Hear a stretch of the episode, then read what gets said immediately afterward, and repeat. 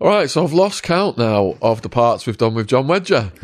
He's back again, always a viewer favourite, and always stokes some controversy as well. I think many of his views come from people who just watch it to think, you know, and say bizarre things, because we do get a lot of bizarre comments on yeah. these videos.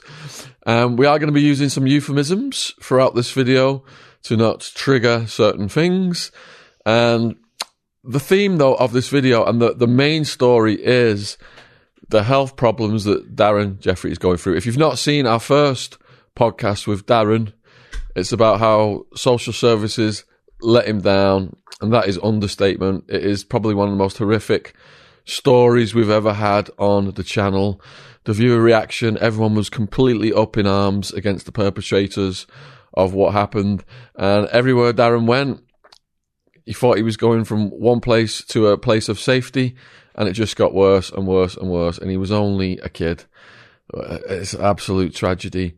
So Darren, as a consequence of the things he's been through in his life, has some serious medical problems presently that you have an opportunity to perhaps help him with. We'll have all the links in the description box below the video, and John is going to give us an update on his activism. And, you know, he's always out there doing so many things. There's always so much more news with John, and he's such a fantastic speaker as well, as is Darren. So all the links, like I said, will be in the description box. I'll put the link to the podcast we did with Darren as well. And then if you want some organic cotton, Jen's links will be, Jen's links will be down there. That's, that's a lovely, lovely blue top you're wearing as well. Yeah, so, yeah, yeah, it's beautiful. Yeah. Matches the sofa. It does, yeah. That's yeah. why I did it. You know, yeah. Good job not sitting there blending. Yeah, definitely. So you contacted me, and yep. you said, you know, Darren needed some urgent help. There's, there's a there's a health crisis. Um, can we elaborate for the viewers on, on that? I know it's a very private matter, but yeah, like, yeah. well, what's what's happened, Sean, is that we, we've all near enough stayed together. There has been, as you as you know, with this world, ups and downs, because you're dealing with people with a lot of profound problems, and there's a lot of pain there. But on the whole, those that started together, we, we, we still are together, um, but we're working independently. So we're all individuals that come together, and then we drop out, and then we come back again. So we might disagree, but we don't fall out on the whole. So um, I, I periodically link in with Darren uh, and find out what's going on. And um, Darren will explain his health problems, you know, better than I ever can. But, you know, Darren started going going downhill, and um, uh, there was a, a way forward, and that was maybe to look at um, the situation might be different, and we'll discuss that in a sec, that we could get this remedied privately through the private healthcare, because the N H S, you know, isn't match fit at the moment. So I said, well, let's do do a fundraiser. So um, what I decided to do was um, I thought, well, why don't we cycle, get together? So there was, there's there's Anthony as well, Anthony Roberts, who Um, again, very similar life to Darren, kids home, crime, armed robbery, whatnot, and then going forward to, to help, you know. So I said, well, let's get together and let's go. So I thought we'd go from Beach Home, Kids Home, uh, which is down in Banstead in Surrey, cycle from there to Glasgow, right? But, and because there's a care home in just north of Glasgow called Quarriers, horrific abuse. And again, I mentioned this in, in the last, um, Uh, interview I did, I think, well, two before that, when I went on about the history of the care homes, how these are just a massive money-making trade in children, you know? Mm. And uh, and they've got a survivor group out there. And again, what you see is the consistencies between the survivors. It's all seems to be the same algorithm of abuse, and the way they silence the kids, and the way they get away with it for decades and decades, and then rely on the justice system to suppress people by classing them as, as, you know, delusional, mentally ill, or just dishonest, which is seems to how they've got away with it for and so long. Criminalise them, yeah, so they won't yeah. be trusted in court. So one one of the survivors, Alan Merritt, and I did again Alan's a podcast been on the with podcast, Alan. Yeah. So I, I rang Alan up and I said, Alan, when was you born? He went, well, born in the fifties, nineteen fifties. So I went online and I bought a bike that was made in the nineteen fifties. Oh. I just showed down a picture yeah. of it. I mean, it's. It, it's uh, some of them were going for big money, but this one was it was only fifty quid. And I went and saw this old boy, and he said it was my dad's, and he had it. He rode it till he was eighty, and then he mothballed it. So it's it's only one owner. This it's an old rally bike, and it's like the old butcher's bike type thing. So I thought, well, I could redo that, strip that down. Again, there's an analogy between stripping something that is basically dysfunctional and of no use and making it work and making it do a job. And it, it really goes back to when that young lad, um, I did up a bike for him that he found in, in a pond, and I did it up and got him to ride the bike. That even though someone's thrown it away, we can still make use of it. That sort of thing, you know? And I thought what we could do is a road trip. We could meander our way through the U K and stop at various places. So I was thinking about going into the Midlands, where the Blair brothers, the, the two boys that were in the care home in, in Ireland, we'll interview them, and then we could go here, and then maybe we could do something outside H M P Berwyn, where Wilfred is is now residing, and then, you know, sort of um traverse our way through the U K, you know, over a couple of weeks, and on the way raise money so we can pull it forward and, you know, help Darren. And also Anthony um is active in in a anti-knife campaign, um so so that's what we're doing. But Um, and then and Anthony's filming things now as well, isn't he? Yeah, so he could film the whole journey, couldn't he? Yeah, which which is exactly what. And then so Darren's going to come along. We hopefully we've got the transport. Yeah, I've got it done. Out. Yeah, yeah, uh, yeah. Transit van. It's going to look like, you know, it's going it's good. Well, well, the other thing with it, Darren, is is that part of the healing process is is fitness as well.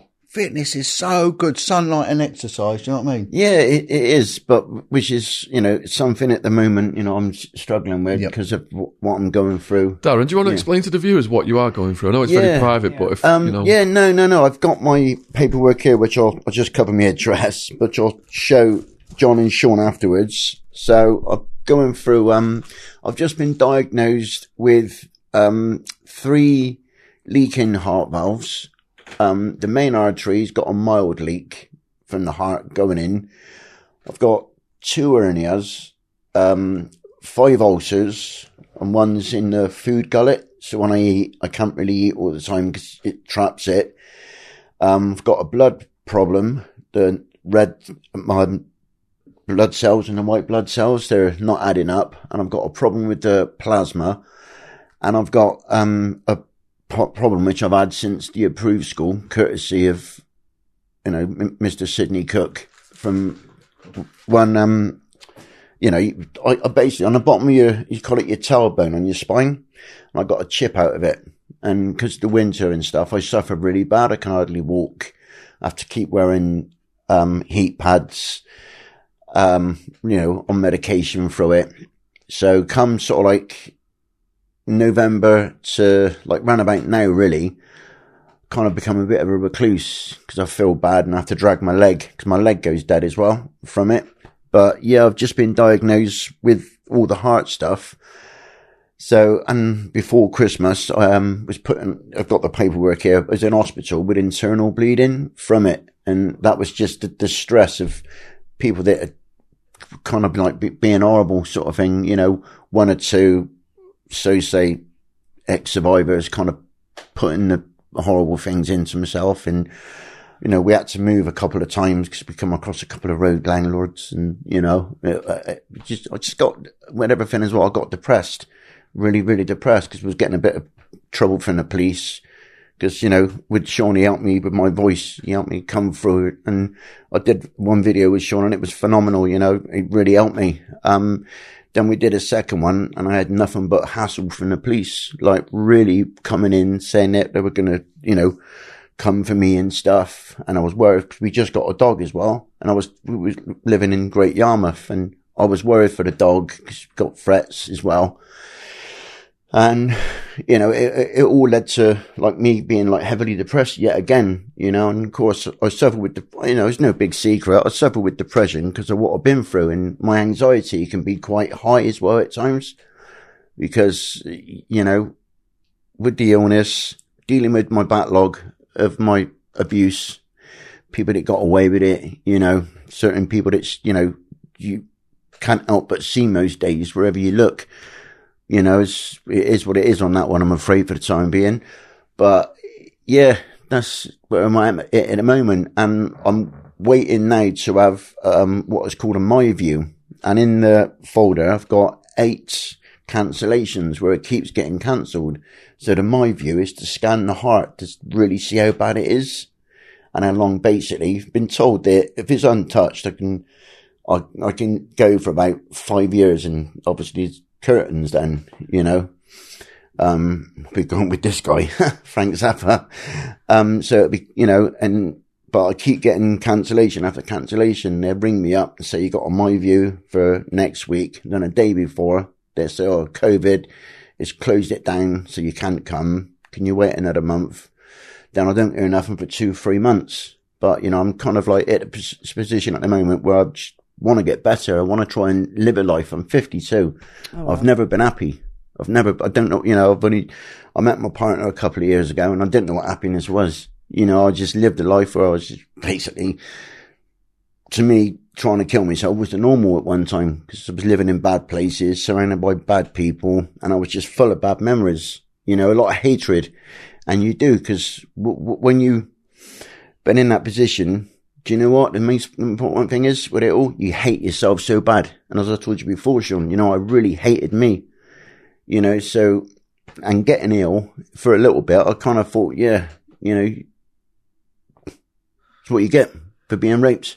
Darren, um, since we last spoke, I've been pulled into the police station and the cops have put restrictions on me now yeah. about reporting on abuse cases. And one of them is that because of the nature of what you're saying now, yeah. I have to ask you a question, yeah, a, a legal question, which is, yeah. do you waive your anonymity for this interview?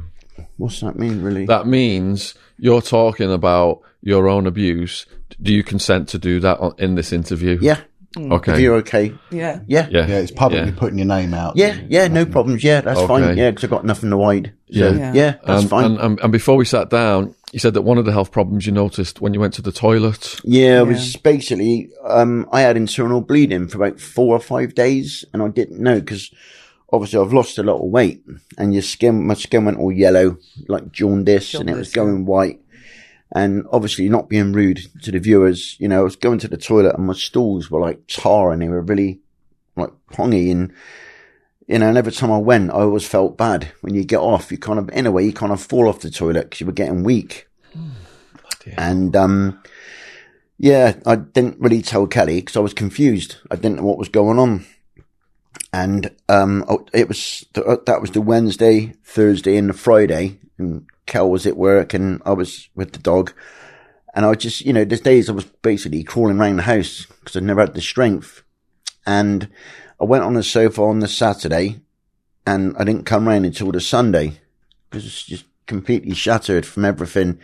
And we got the doctor on the Monday who confirmed straight away that I had internal bleeding and had to go into hospital by me.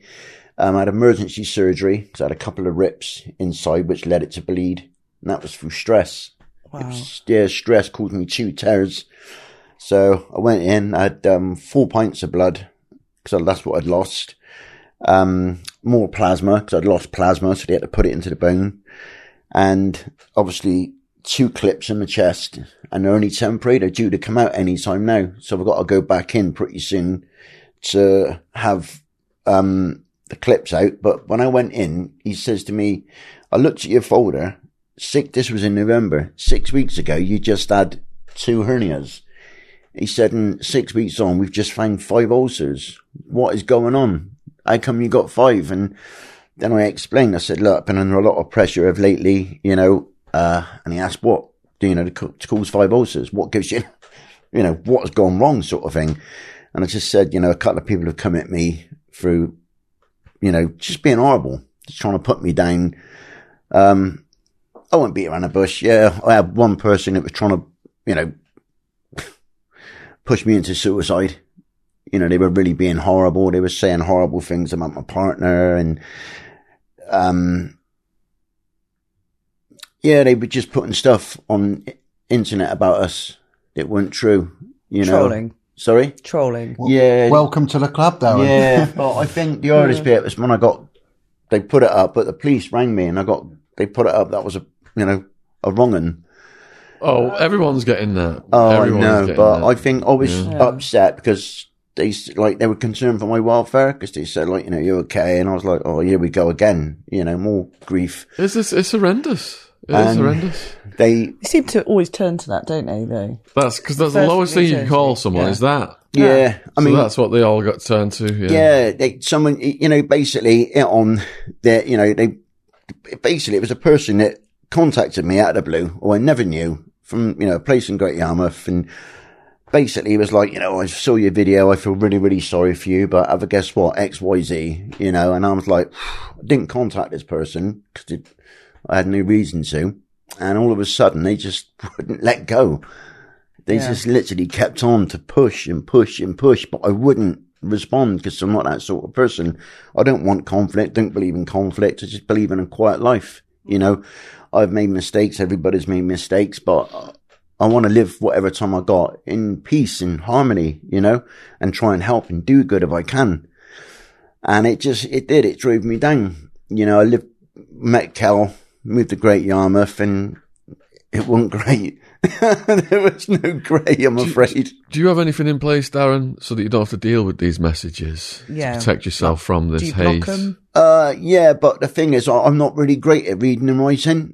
So I don't really understand a lot of things. Like when you said about the immunity thing, I, I don't, you know, because being in an approved school, you like, we didn't learn nothing, you know, and I, I can't really, it's no big secret, and I don't care what anybody thinks. I'm fifty-two and, yeah, I struggle to read and write, you know, um, uh, yeah, you know, nothing to be embarrassed about. Nope. No, I can't really read and write and add up, and, you know, I get confused with left and right.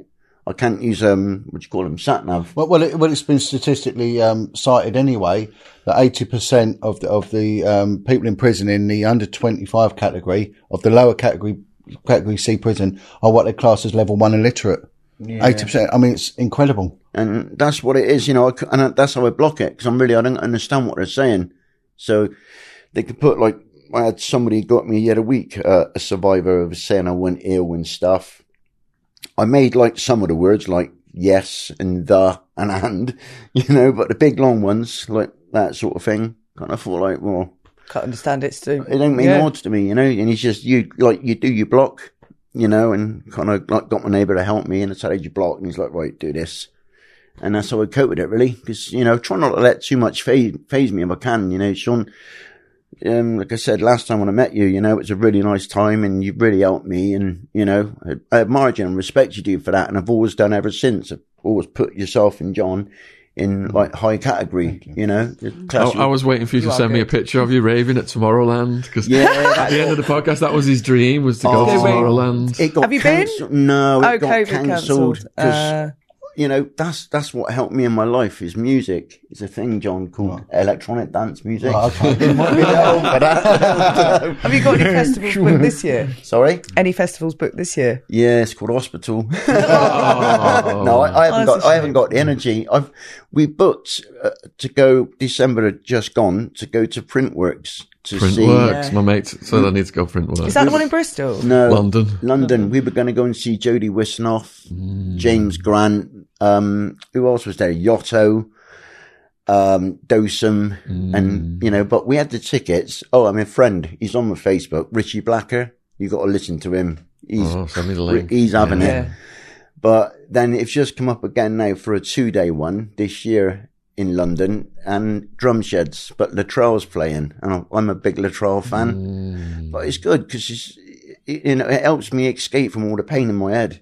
You know, if I get like depressed, I'll put the headphones on and I just think of nice things. You know, um, and it does. It helps you escape, and music's my escape. And I love, like, say with Sean, we had the tickets booked, myself and Cal, when we were going to go, and it got cancelled. Then they was going to put it on again. And uh, got cancelled again, so we got our money back. Yeah. yeah, and but you know, I'm going to look at next year, because this year I'm going to write a lot of it off because of il- illness. You know, you're not going to get to do a lot of things, and I, I struggle now with walking and stuff because I've got a dog and he's nuts, Cocker Spaniel, and um, I struggle walking with him. I have to have sprays and aspirin and stuff, you know, and I have to keep stopping. And there's days I walk like I'm ninety. You know, yeah, and I got I got a walking stick as well. So is this going to be reversible with this treatment? Some of yeah, this? if I can get what, what, what treatment is required. So with the um, I got open heart surgery, and I'm I'm not even nowhere near the my views Yeah. So that by the time that I get a My View, you're going to be talking about June. Then I'll get a referral, but I'm already two years into it already. So for me, the clock's ticking now, is going down. And, you know, I can, I can feel it in me, you know, cause I'm, I don't, you know, I don't really eat. I can't really eat at all. I can't really eat much. Um, like my belly's up, but that's swelling. My, cause I got blood in my belly. So it's, sw- my belly, belly's swollen. So have you got, just got no appetite, or when you eat, no, does, I, does it have a bad I reaction on you? I could literally live on, um, well, I could live on a yogurt a week. I don't, a yogurt a week? Yeah, I don't think of food. I don't think of food oh at all. So you don't get hungry and fancy no, takeaway? Nothing. No, and I could, with the pain, I could sleep about two hours and that's it, and I'm awake, oh, and I just sit in the chair. I have a hot water bottle. Um, I'm on tramadol and sleeping stuff, and you just I was going to ask what kind of drugs you're on. Yeah, tramadol, um, uh, and metrazole, um, which is for your ulcers, to kind of take them down a bit. Um, I'm on blood thinners, which is the aspirin, and meprazone, which is a heart tablet. And I got the spray. You spray under your tongue as well. And I take, for depression, I take forty-five mil every night of, not gabapentin, because that's for your chest, mirtazapine. Wow. Yeah, I have to take forty-five mil. And believe it or not, it's meant to knock you out, but because the pain will override it. So I try. Whereabouts do you feel the pain? Like now, as I'm talking to you guys. Ooh. So I've got it there, there, and my back passage is really raw. Have you tried magic mushrooms? Yeah. Yeah. And acid. Because I watched a programme, Fantastic Fungi, on Netflix. Yeah. And the wonders of it for stuff like that. Yeah, but the thing is, is like, do you know, you say about like magic mushrooms and hallucinogenics. Mm. So do you know that um, for abuse victims, that's their go-to drug due to the fact test, it yeah. takes you out of where you are. Yeah, okay, yeah. It literally, you know, it takes you out of the place you're in. So like back in like late eighties, if you was to drop like a load of acid in a night, you know, one, you'd have the best place like to go to, but it would take you out of the body you was in. I could like now and again look out and see my, my whole body. Wow. And I could walk pain-free. You know, but that was with a lot of acid. one just one they, they, they used to give um, the survivors of the ritual abuse, that they would be given L S D mm. because they needed them awake, they needed them lucid. But when they recalled memories, they had stupid things like rabbits jumping about and all that. So they, th- that, you know, spoke to some woman and she said, all I remember were these giant rabbits and all sorts, because she, uh, you know, she was away with it, but she needed to be awake. Whereas when they used them for the pornography, they were better sedated.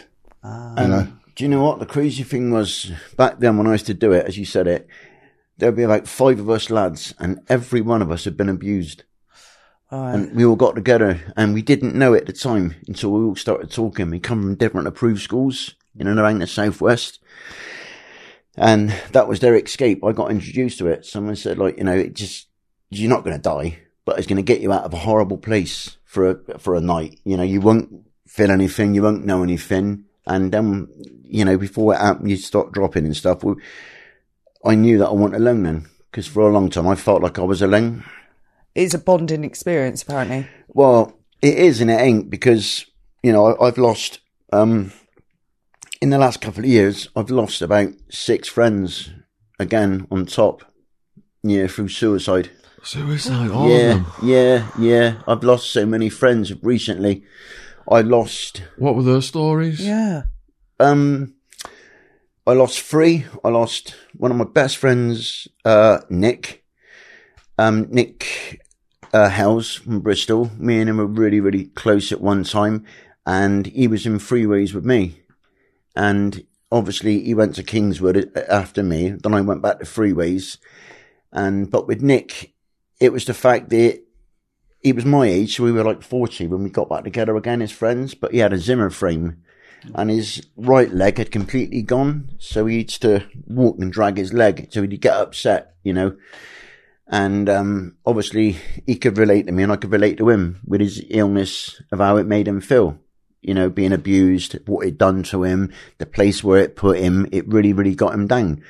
You couldn't really talk to anybody about it, could you? Because no one understands you. Psychology, ways, you know, what's really gone on in your head. And with Nick, I could relate. I could try and talk him out of stuff. and he'd done it with me.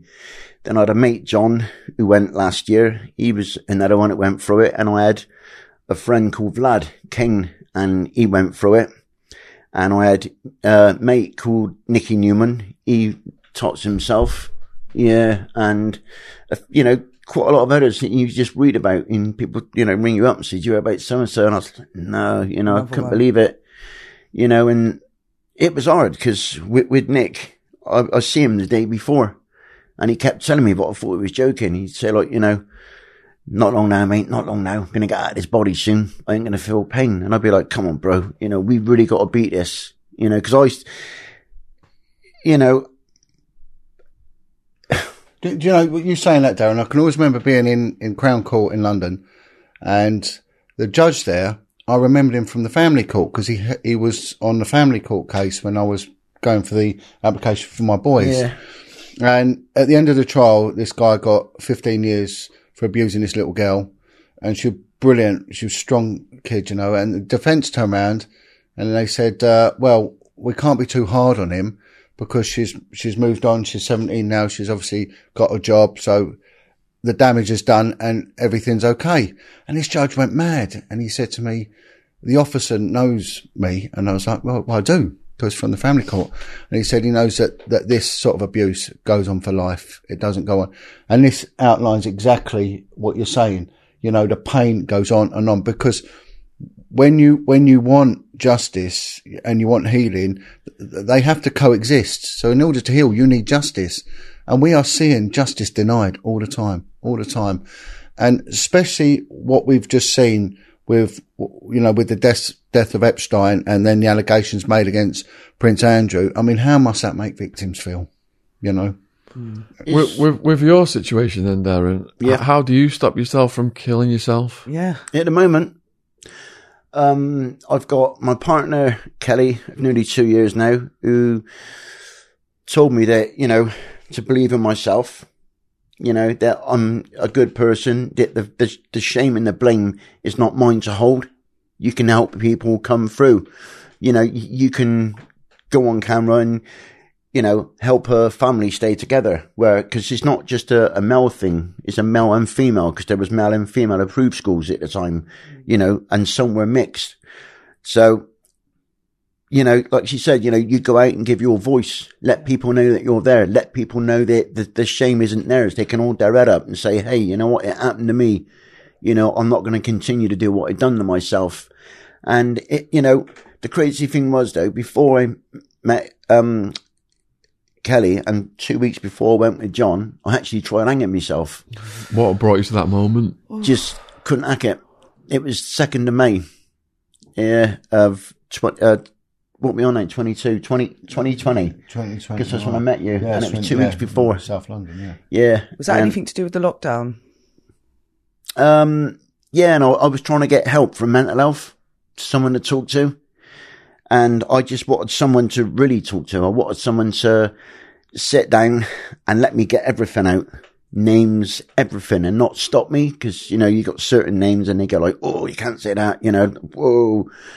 And I just wanted someone to sit in front of me. And I didn't care if they believed me because I went through it. So it was, that was nothing, you know, I just wanted them to listen for me to get off my chest, try and clear my head, you know.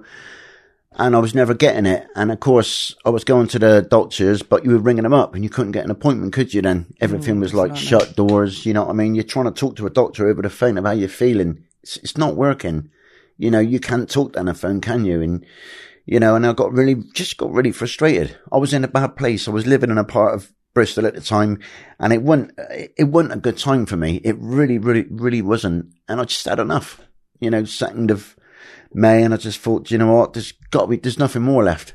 You know, I've had enough of the pain, the torment, the torture inside of me. So I tried hanging myself, you know, and, um, again, kind of sort, got some, went back to a doctor and this time she let me in the surgery and she said to me like about how I was feeling. I was really, really low. And, you know, she said, look, I've been following this chap, you know, guy called John Wedger. He's an ex-police officer, you know, and I was like, oh, I thought, here we go. Like, you know, not, not like that, John, sorry. Got a load of them. No, but, you know, I thought, oh, another crank, you know, and it wouldn't. And, you know, I spoke to John, um, opened up to John, and, you know, he, he let me share some of my stuff. You know, he let me get some of the stuff off here, which helped keep me alive, you know, and it's hard when you go all through your life and you, you, cause you, it's like you, you're wearing a steel coat. You can't get it off. You're very tense inside and you're very irritable, and, you know, you've got so many triggers in your head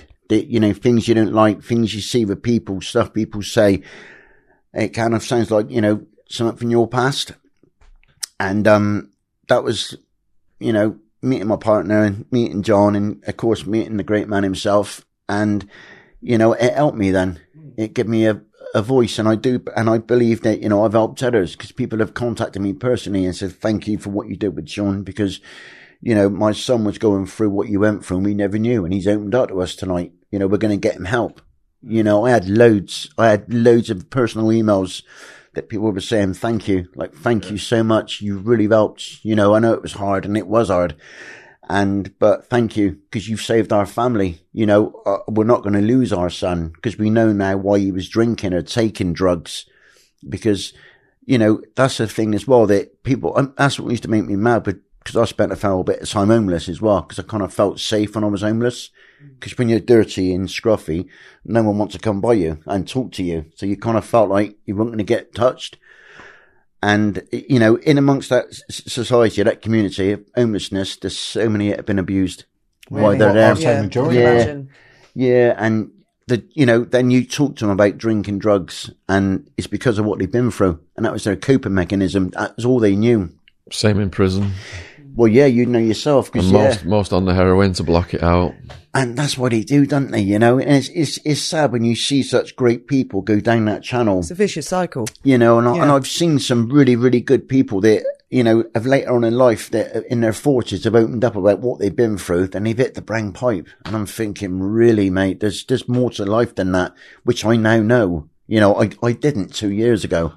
And if you think about it, Darren, that, you know, all the medication that you went through and everything else, it didn't help to that degree. Yet coming out and, and voicing your inner feelings on these podcasts uh, has been a new lifeline. And people, I, I get it. I get messages. I, I, I get trolled, like we all do, really badly. But to be honest, I've learned to live with it now. It's just one of them things. I just sorry. ignore it. Yeah, and, yeah. and they're, they're crackers anyway. Yeah. But the other, on top of it, I was out the other day, central London, and um, this black girl comes up to me and said, I know you, you're John Wedger. I went, yeah. She said, can I have a hug? I went, yeah, of course.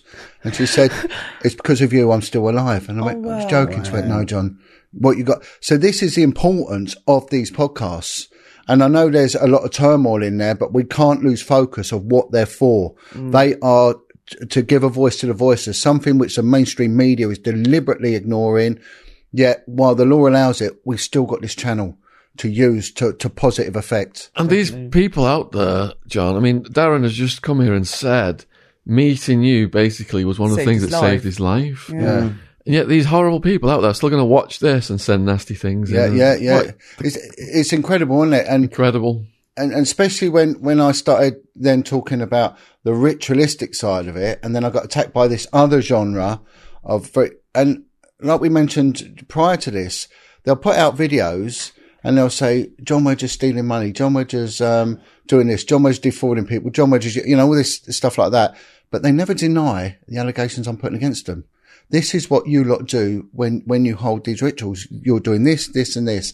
We don't need to go into it. But no one actually, one of these worshippers of that deity ever, ever comes on board and says, look, actually, you got it wrong. We're ancient. We do this. We do that. They don't, they don't deny any of it. All they do is attack. And there's a saying in the Bible, they'll see the speck of sawdust in your eyes, yet ignore the log in theirs. And it's so relevant. You know? I urge people, if you're not familiar with John's work, I urge people to go back to podcast one with John, which we just reposted with some edits. They told him, if you keep blowing the whistle, or in the beginning it was, if you keep helping these kids, he was assigned to help these kids. If you keep helping them and filing these cases, because where there was none, there was suddenly there was hundreds, because John was actually doing the work. If you keep doing this, you're going to lose your job, your family, your pension, everything. John lost everything. Yeah. For the truth, for his activism. And these people who said that he's doing uh, GoFundMe things, it's it's like anyone who does a GoFundMe. People out there are just jealous. They sat there in their mum's houses with popcorn in their arse cracks and they're thinking, why is he getting this money when I should be getting that money? I'm going to spoil that on him. They get yeah. on the computer then and report it. They usually yeah. always roll in a fag online as well. They usually always got a roll up and another thing. Do you think you're flitting around the world in luxury, yeah. John, on the back of these GoFundMe? I've known John for years now. He puts every penny he has raised into his activism. He's not... going round. No, I'm not living in riches. Living in luxury. No. I, gu- I guarantee that. I've, I've known him for years. He's the most sincere, altruistic person, one of the most sincere, altruistic podcast guys we've ever had. And a lot of the podcast guys come on and talk the talk. John is twenty-four seven yeah. on the front lines doing yeah. stuff which we, we we could get to. I've had ten people sleeping in my in my house. Ten oh, people wow. on the floor wherever I can. What, that, homeless? Or? Yeah, yeah. Well, there are people that are in trouble that needed help. You know. Yeah. Uh, you know, one lad, I, I put him up for nine months and he was in a, he was in like a, a home. He'd, he'd, he'd left the care system and they put him in this place and, and he couldn't afford to heat it or anything. I said, no, you come and live with me. And he went on to join the army, you know, and he, he sends me messages, you know, you've been like a dad to me. Father's Day, he always sends me a message. So it, it is upsetting, but they know it's upsetting. They, they know exactly. But if, if we, if we go back like to the care system, I've just, um, well, last year I gave evidence, um, at the government inquiry and I was one of two core participants. It was quite high status. And again, what happened was, um, the solicitor's firm got attacked by trolls. They kept ringing them up, ringing up the inquiry, wow. trying to stop me giving evidence. Um, and the, the, and the government refused to give me live evidence. Um, they tried to take my statement away. I gave, I submitted the largest statement on that part of the inquiry, something like fifty pages. And, um, when the government gave it back, when we argued over a three day legal argument to get the statement back, they repaginated it. So page one was next to page eighteen was next to, so it didn't make any, any sense in chronology. Mm. So they, and then they Nothing only give them yeah. a little bit of time to put it. Luckily, I had a brilliant legal team and we got it in and, I put in five recommendations. They've been implemented. And when we look at... What were those? Well, it was all to do with the care system and, and how we were ignoring it. Um, so one of them was victim blaming. Again, we see this all the time. It's a lifestyle choice. Oh, come on. You know, how are these kids made? And what I say to adults is this, right? Ignore it. Please ignore child abuse, right? Because... leave it to children. They'll sort it out for themselves. I mean, but that is a government attitude. How are the kids going to remedy this? They can't remedy it. They need us as, as adults and protectorates to pull it right. But people, because it's not out on the front door, they can't see it. So my argument was it needs a proactive approach. You cannot be reactive to this because if you don't look for it, you ain't going to find it. Right. And if you don't want to talk about it like we're doing here, yeah. then no one knows. And if you don't want to hear it, you, you sit down at any event, uh, social gathering, whatever, and you start talking like this, what we're doing. And we're only doing what tribal people used to do. We're expressing problems so healing occurs. They go, can we not talk about this? Can we not talk about this? You know, and what they talk about, football, celebrity, come whatever, skating on thingy and Love Island. Love Island. You know what I mean? And it's, and they don't, they want to live in their little bubble. And all the time, this is going on. So, The figure, a figure come out that over one hundred thousand kids go missing every week in the U K. Now, that needs to put into context. They don't go missing and never reappear because by the end of the year, you won't have any kids in this country, you know. They do reappear, right? But they go missing for a short period of days and then they come back because they are being used for crime, usually prostitution. Kids are used for sex and that's it. And why are they used for sex? Because people want to have sex with them. So whether they came to, to worship a deity or do this or do that under duress, it's nonsense. They choose to do it. It is a live choice they made. Kids don't have a choice. So, um, I, I said on my evidence that when I went out there, I'd approach the kids' homes and say, how many kids you got? Usually five. How many go missing, you know, on a weekend or whatever? And they all consistently said between two and three out of the five would go missing. Right now, if we look at my findings on that small microcosm, so within ten minutes, I'd, I'd found, um, I think I'd found ten kids. By the end of three days, I found fifty kids.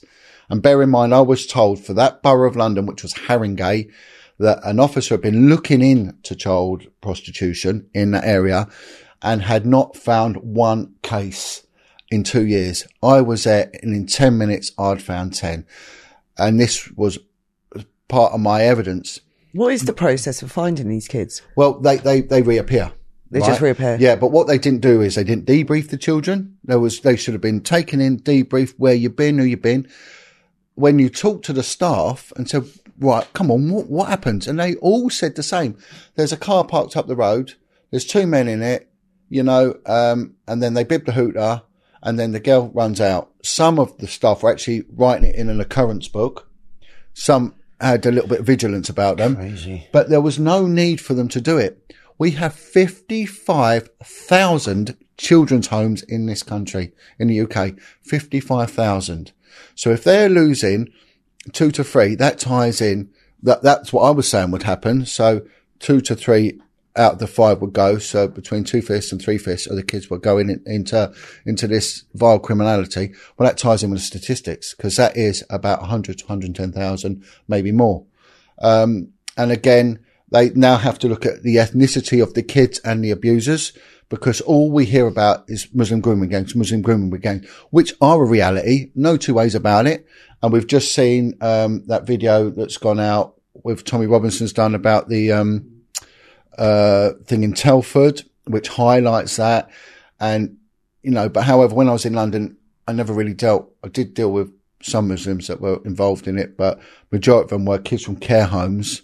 That, and they all come from the yeah, care system. Yeah, they go, aren't they? Yeah, yeah. You know? they, well, they all do. So, so this this statistic now mm-hmm. looks at there is a bigger reality. eighty percent of kids are abused, taken out and used for crime within that family environment. eighty percent of it. Um, so it's putting everything in context. And my evidence was corroborated by survivors, kids that have gone on to give evidence, and also the C P S. And I think Bristol Council also... Um, Uh, backed up what I'm saying, you know. So there was the police trying to subdue me and threaten me, whereas on the other side of it, you've got the reality of the independent inquiry, which went for nine years to turn around and said, no, he's right. So this is why I'm happy to see the Commissioner of the Met Police now stand down under duress from, from the Mayor of London. I'm happy personally to see that because I think there has been a failing because when I was exposing it, I was the one that was the target of attack. Instead of, I'm, I'm the one who made the allegation. So I've never ever seen this in my career where someone makes an allegation and they get attacked and, and the perpetrator doesn't, which is what happens with child abuse. It is the reverse, the inversion of normal protocol. Here's a message from our sponsor. Do you really need all those streaming services now that you're back in the office? The pandemic almost required us to have twelve different streaming services. Yeah, Zoom, Restream, YouTube, going live. It's, it's endless. StreamYard. StreamYard. But now that you're back in the office and you've watched every show available, what is the point of spending hundreds a month on streaming services you don't even use? Do you know why free trials renew without your consent? It's something that drives me mad. Absolutely mental. Of course, it's a business scam out to get you. Don't let greedy corporations pocket your money. Download Truebill to take care of your subscriptions. Truebill is the new app that helps you identify and stop paying for subscriptions that you don't need, want, or simply forget about. On average, people save up to seven hundred twenty dollars a year with Truebill. Which is approximately five hundred quid. Because these damn companies make it hard to cancel your subscriptions, Truebill makes it incredibly easy to cancel. Just link your accounts and Truebill will make it easy to cancel your subscriptions in one tap. And your Truebill concierge is there for when you want to cancel any unwanted subscriptions. So you don't have to. Take control of your subscriptions with the new free Truebill app. Truebill helps you discover hidden, unwanted subscriptions and cancels them with just one click. Like Jennifer B, who says, with your help, our family has saved 500 and eighty-seven dollars this year on unnecessary subscriptions. I really didn't understand how Truebill could help me until we decided to save for a very large home purchase. So don't fall for subscription scams. Start cancelling today at truebill.com forward slash Sean. S H A U N. So go right now to truebill.com forward slash Sean. It could save you thousands per year. Thank you for supporting our sponsors. It's very important for the podcast production. And the links, as usual, are in the description box below this video. And we see this all the time in the Crown Courts, um, where they're coming forward and they start then attacking the survivors, mm. don't they? Saying you're a liar and everything else. But that's what they do, because they, they got to silence you, because they know the truth that comes in such great waves. Yep. Mm. And the people it implicates as well, that the people that, you know, we're not, you know, we're not afraid to name because of what they did to kids. So that's why they try and silence a lot of it down. They try and, like, there was a thing, wasn't there, that they said that, um, I forget who it was who was in Parliament at the time, that they would, you know, us kids from approved schools were not to be believed. Yeah, yeah, because yeah. of the pressure we've been put under and that, that what we come through. That, you know, they didn't want to hear us because they knew that they were scared themselves that they would get mentioned from around the country. Well, well Boris Johnson equated the money that's been spent on historical yeah. inquiries as money spaffed up a wall, which is akin to spunked up a wall. What an analogy to use. And we even approached him and we said to him, I explained who I was. They know who I am. Uh, Theresa May has mentioned me in Parliament. The Home Office knew, the Home Secretary knew who I was. Do you know what she said about you in Parliament? Um, yeah, well, well it, it was myself and another campaigner called Chris. And she turned around and she said, I'm aware of the works of, of, of this guy, Chris. I won't say his other name. And John Wedger. I'm aware of it when wow, it was raised. Congratulations. And yeah, so a little pat on the back. And I had the, the minister, there you go. The minister for policing and crime stood up, um, in, in a meeting in Parliament and said, had he not stood by me, that he didn't think I'd be alive today. The day after he made that speech, to Nicholas Hurd, who was the, the new former Minister for Crime, Policing and the Fire Service, and six members of the Home Office okay. in Parliament. The next morning, he was removed from his post. Was he? Yep. He wow. was then Minister in charge of pens and toilet roll. And, and, you know, and, and this is what we do. We, we, we collared Boris Johnson just before he was um, Going up. put in the Premiership. Yeah. yeah. Um, and we said to him, please, Boris, look, you know, this is who I am. And he sort of nodded. Um, And he said, I said, look, this is what we're campaigning for. And he went, nothing to do with me. And he just wasn't interested. He wasn't interested. So it's not a priority. eighty percent of, of offending offenders have come from dysfunctional backgrounds. I'm not saying it's sexual abuse backgrounds, mm-hmm. but a good percentage of them, let's be real about it, will be. We know that, um, it was cited by, by a senior family court judge that a third They they said the conservative element uh, estimate was twenty-five percent, a quarter of society has been affected by sexual abuse. And he turned around and said, no, a third. This is greater than that. So it affects, it is, it really is the epicenter of this rot. But attacking the victims is the wrong way. This is where, when you see, um, ministers, police and crime ministers, crime commissioners, uh, senior police officers talking around about we need to get to the root of the problem. How better can you get, get into the root of the problem where you've got me as an ex-detective sat next to Darren, an ex-armed robber, Anthony Roberts, another ex-bank robber, and we are friends, we yeah. are buddies, and we are going out there campaigning on the street, on the front line, out, all on our own personal expense, most of it. If someone chucks a couple of quid, good on them. It'll go a long way. And we're getting the messages out there. Between us as a collective, we have touched lives and we have turned people's attitudes round. We'll never know the full extent of what we've done. And that is thanks to the huge profile that you've got here, Sean. Definitely, and, definitely. And this is what we're doing. So how can they proclaim to do this yet with no effects, yet we do it, Darren? Yeah, but that's, you know? the, that's the thing. That's why, you know, like if it weren't for the likes of Sean, you know, we couldn't get the message out to yeah. greater places because Sean's, you know, known like here. And well, the pond. Globally, yeah. The viewers, actually, let's credit the viewers as well for well, sharing yeah, definitely, definitely. and spreading the word and liking and sharing these videos. Yeah, well, It is, though. It's because I think it's because, you know, you, your likability as a person. You're a good interviewer. You're a good art of person. And, you know, people got is respect he? for you. I was trying to steer it away from me then. no, no, no, no. Put me right back in the spotlight. no, no, but it is, no, no, I appreciate that. I'm, I'm blushing. Like, I'm, really, I'm blushing. you know, credit where credit oh, is due. You, you. You've done me a world of good. I mean, you know, mm. what you've did for me, I've did for other people in return, and you've saved a lot of lives just off that interview. You well, don't. When I got out of prison, um, people had me on their shows and, and things, and and helping get my story out, yeah. save my sanity. So I felt it was my duty, with as I built my own platform, to to keep that going. I, I reckon we're going to change the law. Because I'm getting a lot of yes. ex-servicemen come to me. You said that, yeah. yeah. And they're saying, bloody we want help. What a podcast. yeah, you know, do you know what I mean? It's amazing, isn't it? But, and, and there was one group, they ended up, you know, the lot near you, they got their camp raided, didn't yeah, they? Yes, the yeah, yeah. Um, there. The one up in Bath. Yeah, P T S D. Yeah, P T S D. Yeah. They said that under the Terrorism Act. That's they went crazy. In, because of, they're worried. They're worried because this has controlled global politics. Let's get this right. It has. And, and that has, has been proved by independent inquiries, but also information that's come out with groups like P I, Paedophile Information Exchange, which had links mm. to the intelligence services that's and correct, central yeah. government, you know, and we saw it with Operation Conifer when you got Wiltshire Police, Mikeville exposed that Ted Heath was actively involved. U-Tree in, and stuff. U-Tree, yeah. So it has, so it's going out there, but they're, they're worried now of, of us getting together, but do you what? There's nothing they can do about it because it's happening.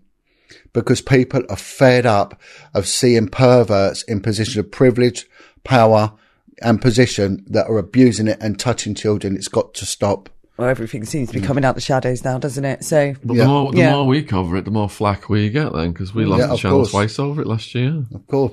Yeah. But again, it's it's because it's you know what you're trying to do. You're trying to highlight it, but in a in a in a light way, because you really can't go hammer and song, can you? You've got Not to be anymore, careful no. because of the strikes. You know, they say that that's offensive. You can't say that. But yeah, it's all right for them to put the strikes against you. But all we're doing is letting the world know what we've been through is our pain. It's not YouTube's. You know, it's nothing to do as as us. You know, I'm not here now with a gun to my head saying I got to talk. I'm coming here because, you know, it, it helps relieve stuff off of my head. It helps get the pressure off. It keeps me normal. It do you feel like you get sane. a buzz doing podcasts? No, I don't. You know, I don't get a buzz. No, I don't. I come away buzzing. Do you? Yeah. No, it's just, I felt it when you do a podcast that you just, you're helping someone. In my heart, I'm thinking that, just say, for instance, you had like, I don't know, a million people. I'm, I, I always hope and pray that a hundred of those are survivors and that they seek help after.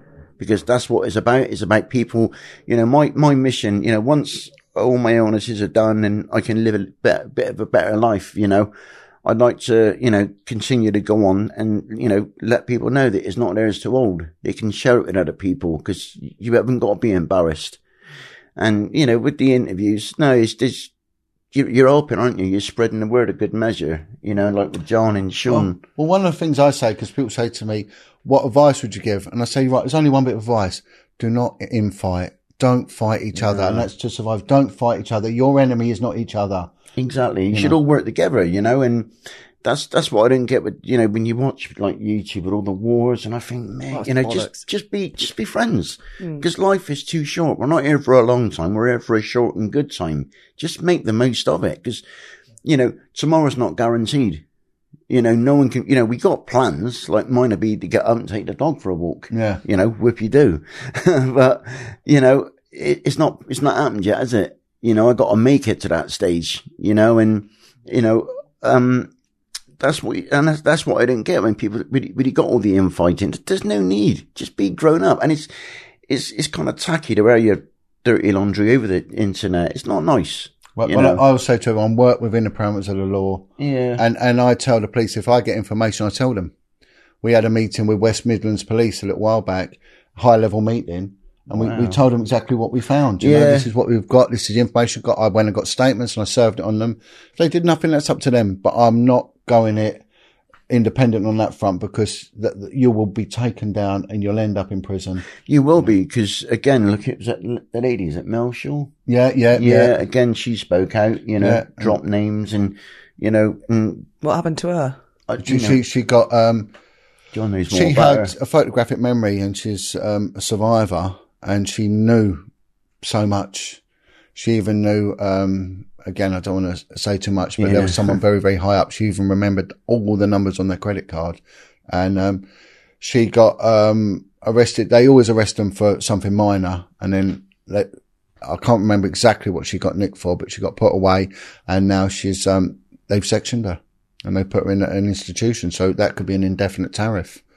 And we see this all the time, anyone who does it. And I say this when I podcast, I said, if you go outside the parameters of law, you are going to get the maximum. Mm-hmm. So you either you go will. into prison or a mental home. Yeah. Yeah. yeah. And and if you look years ago, what did they used to do to the kids? They were, the kids' homes were always next to a mental institution. Always. And they, boom, you, you know, Sue, they, they did it to Sue. Um, Sue Peach. Yeah, yeah, yeah. She walked in on when she was in the care home and she caught um, one of the housemasters raping a six-year-old girl. She was eleven. And um, she went and told, she reported it. She said, look, I've just caught Mister So-and-so doing this to little whoever.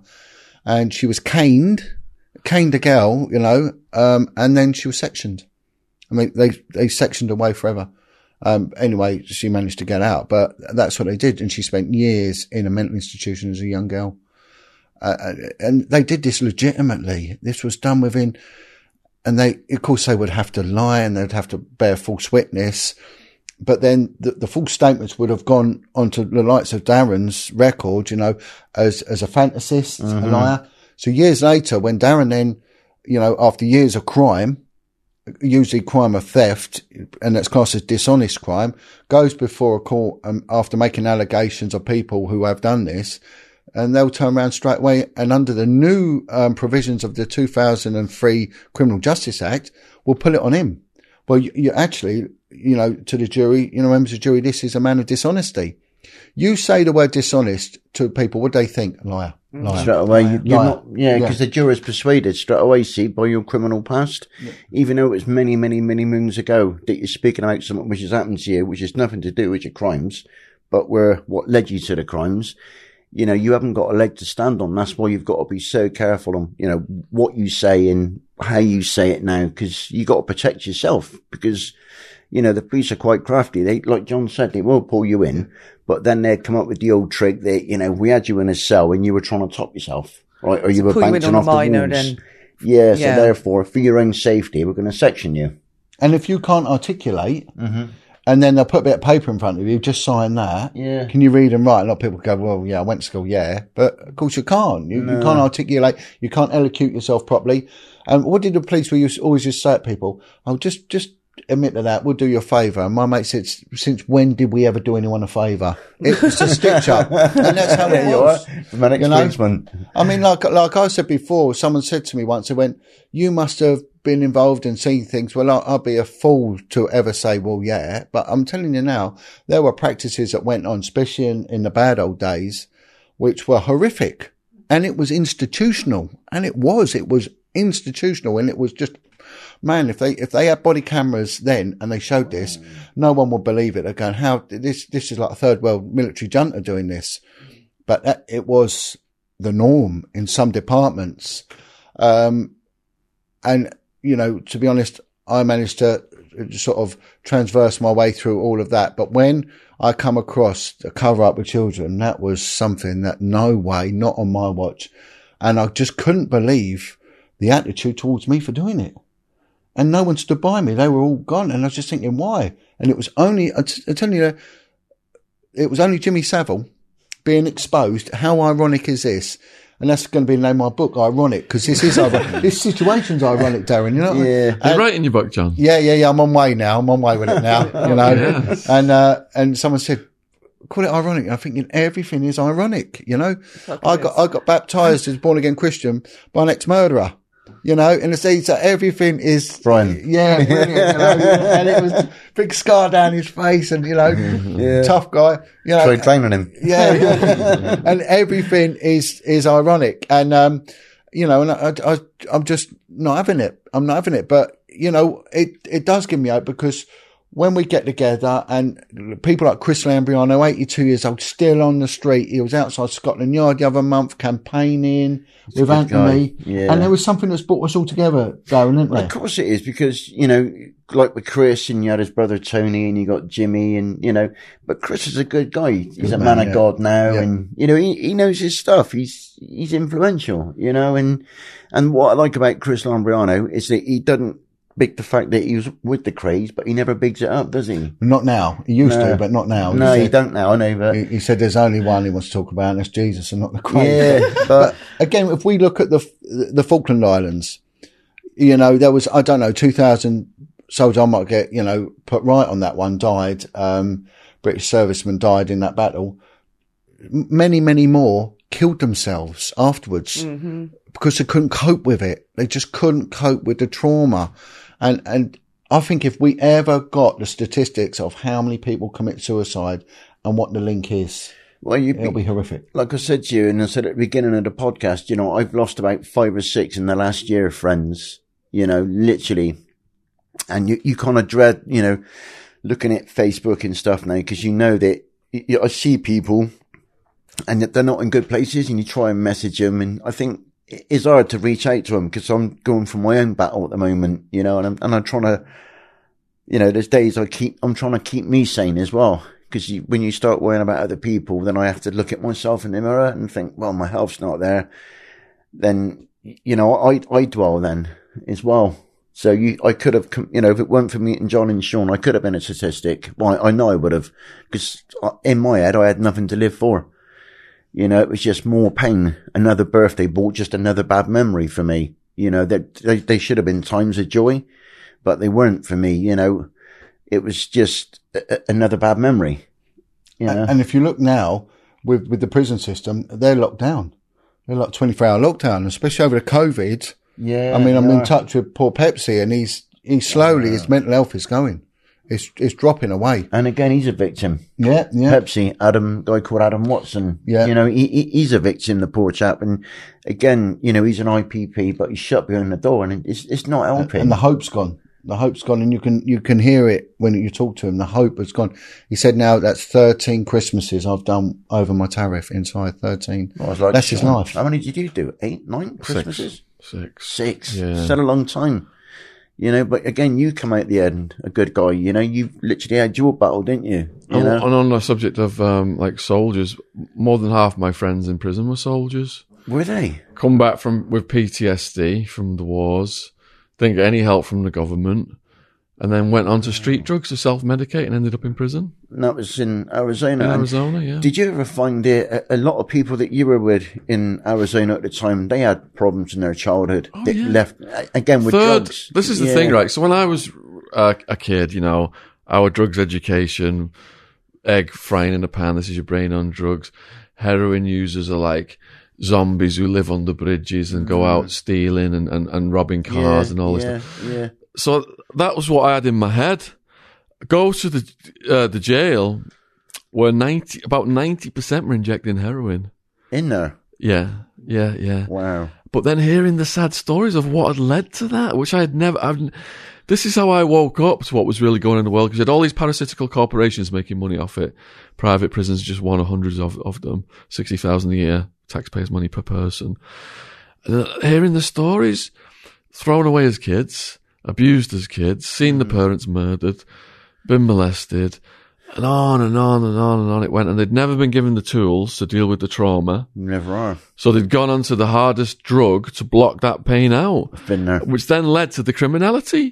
Mm. So for the men, robbing, drug dealing. For the women, shoplifting, sex work. You see it over yeah, yeah. and over and over and over again. But it's exactly the same over here, exactly yeah. the same. It's, like, yeah. it's identical yeah. here, because, you know, when you come out of the approved school system, you're, you're literally, you, you can, you're, you're a zombie. You're after a shadow of who you were. You don't even know yourself. And, yeah. you know, you don't even know, you haven't got a direction. You know, somebody, people see that you're vulnerable. They take you to drugs because they know that, you know, your head's gone, that you are going to commit crime. You know, and the same happened to me. I went through the, the all, all the drugs, you know, to try and just, a lot of it was to try and kill myself. You know, become, yeah, I was just uh, hell-bent, you know, hell-bent on just going over the top with drugs, because I just couldn't see an end to the madness in my head. because there was so much going on. There was so many, you know, I had years and years of torture, torment, you know, and it wouldn't just that, it, it, it's your physical pain as well then. Then your body starts to ache in the winter and, you know, and you, you get trapped. And somebody comes along and they offer you like heroin or acid or anything, you know, to take that pain away. And, you know, and it works for a minute. But then when you come round, you're back to square one, but you're twice as worse because, you know, and you're clucking. You're depressed. You're heavily, heavily depressed. Mm. And whatever you went to, the place you went to before you took the drugs is now even bigger in your head. So that, you know, you've got no money. You've got to commit offences to get this money. And you, you you're reckless. You've got no consideration for yourself or, or, or anybody else, you know. And I, I was, I look back now, I'm, I'm fifty-two now and I'm going through what, what I'm going through now. And I look back with like, you know, a lot of regret in my life, but I, I can't change it. I can't change it. I can say I'm sorry till the cows come home, but you know, I wish I could take it back, but I can't, you know, it's, it's something I got to live with. And I live with it in, with a lot of things in silence. And I just, hope and pray that, you know, um, life, you know, continues to be okay. And outside of my old circle now, the only person I really talk to is John. You know, I've literally got myself, you know, Cal and the dog, and um, I live a very quiet life now. And I, I love that quiet life. You know, we don't involve anybody around our little circle. We do our walks and, you know, and it's, it's, it's how I wanted it. Because I, I never imagined that life could be this peaceful. Because it never has been for me. It's always been chaotic. It's always been crazy. Something always going off, you know. And, you know, I, I still, like the other night, um, had a bit of a little meltdown in me. I had a trigger. I had a door open on top of the stairs. And I kind of gone up and seen it and froze. And in my head, I felt, it, you know. Back in the home. Yeah, there was someone by the door. And I froze. And yeah. It kind of got a bit angry in me and, you know. It's horrible. It really, really is. And there's, there's, there's not that I want to take them. There is no tablets for that. There is nothing no one can say about that. You know, it's just something I've got to deal with on my own. You know, you, you can tell people of how you feel. And, you know, I've, I've seen so many shrinks in my life that, you know, they're meant to be the best in the South West. And this guy always going to help you out. You start talking and they're rubbing their hands on their head. And they're like, well, hang about, mate. What am I going to do with this? And I'm thinking, well, I I'm rubbing their hands together as well. Well, yeah, but... I made a counsellor cry once. I, I thought, I, I can't be with her anymore. Yeah. I had one guy called Derek from um, Avon in Wiltshire, mental health guy. And he looked like Elvis, you know. And, and he kind of sat back and he was like, you know, and he's doing this. And I was like... All right, thank you very much. Yeah. And he was patiently, yeah. And he said, okay, he said, uh, I'm ready. And I thought, ready for what? And I was like, all right. So I just took him to the darkest moment of my life. And it's everything changed. And he went from like Elvis to, I don't know, like Buddy Holly, like really quiet. He's just gone like, ugh. And he's like, he said, I've got to stop you there. He said, that is way too heavy for me, brother. Oh, my word. He said, when I was in uni... Have you seen that, oh. what's that programme, Afterlife, where they have the, the therapist on yeah, there? Yeah, yeah. Have you seen it? He just takes the utter mick. He's all self-indulgent, talking about his fucking self for hours. Yeah. that, was, that was Derek. That was Derek the Great, you know? And he did. He stopped me halfway through and he was lost. Was he, that some of the stuff that you told us in the first podcast? Yeah. yeah. And it just blew his nut. And he was like... What can I say? And I said, well, come on in. I said, because you're the great Derek. I said, but bear in mind, you're all right. You're going to piss off and have a coffee and a cigarette. I've got to walk out with this on my head. Yeah. Who's going to help me tonight? And he went, brother, you're a lost cause. Oh, my word. Yeah. No. He said, you're a lost uh, cause. Unbelievable. Wow. And he said, wherever you're going, may God bless you and oh. pave your way. Well, well that, that, that'll help you, won't it? Yeah, and I just, yeah. I walked out. Great for your confidence. Exactly, right. and I walked and, and out. And you're saying you never got better after that? No, I didn't. Oh, you're a lost cause, Darren. Yeah, I was. You know, but you, you do, you walk up the road and you're thinking, what have I just witnessed? What have I just, you know?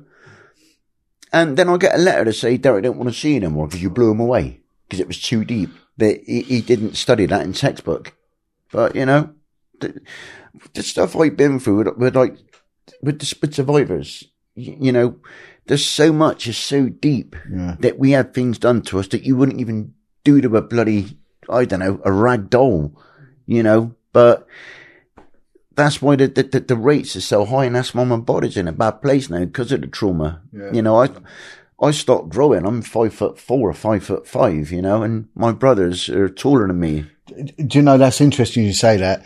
There's um, a woman, she's a counsellor for um, uh, people who have been ritually abused.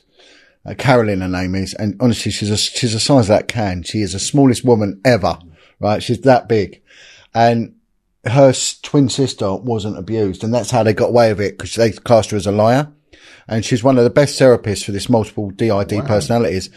And her sister is like six foot, and she's that big because yeah. she stopped growing. So you, you think the abuse. Trauma stopped her growing? Yeah, yeah. that's what it yep. is. That's, that's what's happened that's to bang me. On. Yeah, because that's what that's why I'm five foot four or five foot five. But it's a bit like a plant, isn't it? If you don't give it the nutrients and the nurturing, it's going to grow stunted. The, the it water and the sunlight and everything. You, yeah, because yeah, you know you're starved to that. You're starved to food, and you know you're having things done to your body that, like I said, you know you wouldn't do to an ash bin. You know, we've seen better things put in an ash bin. So obviously with the trauma and the, the stress, your body does stop the growing. If you notice with a lot of victims, they kind of walk with a little bit hunched as well. Yeah, yeah, looking down. Like, and yeah, go yeah. like kind of, you're, you're over yeah. a little bit, you know, you're hunched because of, you know, the way you were positioned as a child. And the other thing is not being able to gain fruitful employment because you see coercive control in managers and yeah and people's like tone and the way they talk to you and stuff, and because you don't know if they're having a dig or yeah. you know I, yeah there's this there's just so can many... I ask you, did you struggle to look people directly in the eyes for a while? Yeah yeah can't stand it because you think no I know no, but no you know I, I do I don't like you just you, you look at people and I generally I, I'm not really a a big talker either, believe it or not. I'm quite a quiet person. I've always been quite a quiet person, and I've never liked it because I didn't want people to see the pain in my eyes, because a few people said, like, you know, you're dead behind the eyes. That's what he's a classic, is dead behind the eyes. So rather than have to talk about the pain, and someone said, oh, you look lost. If I didn't look at them, they wouldn't ask me.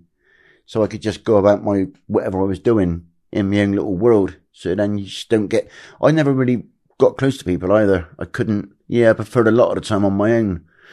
You know, it's like when prison and stuff, I actually preferred it in solitary confinement. Do you know, um, Bill Maloney, he's uh, one of the the pioneers, really, of, of, of getting these videos out there. A filmmaker and, and a survivor. Yeah, mm, you, you met him, guy, you, Darren. Yeah. And uh, I took Darren to meet him, and he's he lives on um, a housing estate in South London. Oh, really? And he's yeah. d- done his kitchen out. Oh, sorry. He's done his kitchen out, and I said to him, and he spends a lot of time in his kitchen. I said, Bill, you've done your kitchen out like a prison cell. And he went, yeah, yeah. And he's, he's honestly, the tiles are like the old institutional tiles with, with black wrought oh ironwork. And, and I said, you've actually reconstructed a prison cell. And he went, yeah. And he was the youngest ever kid in solitary confinement. Mm. He did like long home. periods of time. As it, and, and that's what he's done. And he said, I actually feel safe when I'm in here. And he and calls his wife Sheriff Joe Apaya. Is your bedroom like a prison cell? This podcast is sponsored by Gadfly Press. We are proud to announce the publication of The Girl Gambler, a young woman's story of her escape from gambling addiction. The story of a young girl's entrapment in gambling addiction, the true advert for problem gambling and how it controlled her every movement, every thought, and almost took her life. How the guilt and shame that go hand in hand with addiction stopped her from reaching out for help for eight years as she didn't feel it was okay for a young female to be a problem gambler. How she believed it was a male-dominated problem, and how eventually she did find the tools that enabled her to become free of her addiction. Available worldwide on Amazon. Link in the description box below this video. Thank you for supporting our sponsor. So I went from the prison to... My parents, like, built an extension in the house, what used to be a garage. And my mum, before I got out, my mum was like, yeah, you know, we'll we'll slide a tray under the, the garage door, yeah. door. No. And we'll just keep you in the garage. You won't let you out in the beginning. Should have. And, uh, but then I lived, I moved into my friend's Mike's house. So I moved from the garage. I was in the garage for a year. Then I moved for ten years to the bedroom of my friend Mike's house, which was the same size as the garage right. room, wow. which was b- bigger than a cell, but not that much. No. So for eleven years after I got out, I confined myself to one little room. But your focal point goes as well. Because when you're outside, your focal point is further out. And when you're mm. confined, mm. they found that but people's focal know, yeah. point gets short. It does. Mm. Yeah. But that's, you know, yeah. It's, it's all interesting, isn't it? It's like what you see with yours, because you can relate, can't you, to a lot of things. That when yeah. you're behind the steel door and you're mm. on your own, you, you, you know, I used to feel safe. I don't know if you felt the same. Lockdown. It, lockdown. Yeah, in my head. You didn't have to deal with people. Exactly. Yeah. You know, yeah. idiots and just, I could be at rest. And, mm. you know, I knew that with the door being shut, that I could just get on with my time and, you know, I, I could relax my body, you know, mm-hmm. and I could try and like manage some of the thoughts in my head mm. that I could get out of stuff. And, you know, it was... Because they were trying to break me down psychologically because I hadn't cooperated. So they kept putting me in higher and higher security levels. And in the beginning, that. I was thinking... I was a bit scared, you know, I'm going to su- su- maximum, then I'm going to super. Terrified at the thought. Once I got there, I was like, this is quite peaceful. yeah, yeah su- Supermax, you know. Yeah, yeah. With all the, Supermax, uh, very peaceful. Mexican mafia and stuff. Great. Yeah, but you can't get out yourself, so there's no... Oh, yeah. Yeah, you're just in your cell. Continuous lockdown, aren't you? They yeah. don't, cause yeah, yeah. I watched a thing about the um, Mexican prison, and they were under twenty-four seven. Oh, in Mexico? Yeah. Oh, that's a whole different world. But they were like really yeah. segregated and they had no connection with anybody else. And mm. they were happy, like the cartel leaders, to have got on with their time and not get stabbed up, I suppose. Yeah, yeah, yeah. yeah, so, yeah. yeah. In S M U in Florence, the only thing they did was let you out for handball court. Did you do it? No, because they come like at three in the morning, four in the morning, so they can tick a box and say they offered it when everyone's oh, asleep. Oh, right, yeah, when they're asleep, yeah. Yeah, I, th- I think I did go once or twice, but uh, not not regularly. And then the other thing, they have to take you out for a shower every three days. And that's wow. quite a process. Cause Under the body chain. So if you want to get a shower in Supermax, they come to your door. They say, back up to the door. Put your hands through it. Okay. Yeah. They handcuff you through the trap. Then they tell you to face the, go back and walk and face the wall while they slide the door open. Oh. Then they tell you to very slowly back out of the cell. Wow. And there's two of them in the Darth Vader stuff. Shank-proof body armour. Yeah, they walk yeah. you to the shower. Shower door buzzes open. Oh, on the way to the shower, they say, if you so much as look as another prisoner, or turn, or smile, or say anything, go we're back. just going to grab your skull and smash your head into the concrete. Oh, my word. So you don't want to do any talking to the prisoners on your way down the room. Then shower door buzzes open. You go in, closes. You back up to the door and put your hands through the trap. They unhandcuff you. And then for about, t- you press the button and the water runs for about ten minutes for security purposes, but they leave you in there for hours and hours. Oh, yeah. In the beginning, I was like, let me out, let me out. But I realised they just got off on it. So I, I started to do a yoga routine in there. You're going to, aren't you? You've you got to adapt. Make, yeah, because yeah. you're out of your cell. Mm. You're in a different environment. And I suppose you just got to make the most of that moment, aren't you, yeah. really? Because you, you can't go back, can you? Mm. Until they're ready. Yeah. Until the big boss. But in those security levels, they weaponise crap. Do they weaponise crap in the, the high security levels yeah, in, in the U K? Yeah, when I was in like Long Lartin and stuff, mm. and, you know, it was, I suppose it wasn't as bad as where you were, because mm. I've seen the stuff where you've been, and that was just unbelievable, you know, and, but yeah, everything's kind of like locked down, and, you know, it, the biggest thing with Long Lartin was that in the kitchen was the fridges. You had those metal trays, like thin bar things. And they were forever getting nicked and cut down into ice picks. So you get like free um, picks. Yeah. And, you know, you literally, that was the main thing. Yeah. Did you we, see anyone get attacked with them? Yeah, there was loads. There what, was. What was that over? Uh, one was over a Twix, literally. Oh, Twix. Yeah, it was a Twix. Yeah. So and we had a guy, um, Yami knew him, called Nicholas. And he was the Chinese guy. And you had that. No, Nicholas was the Indian guy with the long hair, and he was just one spooky mother. You know, he was he was okay. You know, I used to, I used to call him Sandman because he was foreign and he looked like he'd come from the sand. And somebody basically he'd, he'd done a Twix, and he, when he got him back what for do his you mean canteen, done a Twix? Well, he, he gave him a Twix, and when he it come to pay up, he wanted a double, but instead they gave him a Mars where it should have been two. Should have been two Twixes. Yeah. And not Mars bar. Yeah, because you oh. do, like, if you borrow one, you got to pay two back. And um my neighbour was like, you know, watch this, watch this. It's going to go, it's going to go. Oh, really? Nick's right on one. He's right on one. And all of a sudden, I just see him run up on the guy, and the pick is just straight in the side, and oh, they're having oh, it, you know. Yeah. Twix. Yeah, but it's, like, like, yeah. it's always, but when, you, when you're in the cat A's, it's different. It's a different ball game. You've only got to look at someone, and he's off. And you're having it, you know. people, you know, you got guys that are doing like double life, triple life. They're never getting out. They've got no hope. You know, when someone's got an all life tariff, what hope have they got? Whatever they do is a twenty-eight lay da- lie down. The majority of it, they know that they're not going to go for, you know, Long Lartin because nowhere else to take them. They're there for a reason because it's the end of the road. Mm. You know, people go on about Wakefield and stuff, with, you know, Bronson was. They say that that was bad. You know, Lartin left it standing. It's like, you used to go on from reception on to inductions on A-Wing because you had like ones and twos and threes. Well, no, ground ones and twos, and the T V room was always on the ones. And the amount, I was in there one day with a guy called Martin Harrison, and I was sat down just watching it. I think I said it with you, and I was just watching telly, and all of a sudden he'd come in and put a carrier bag over his head.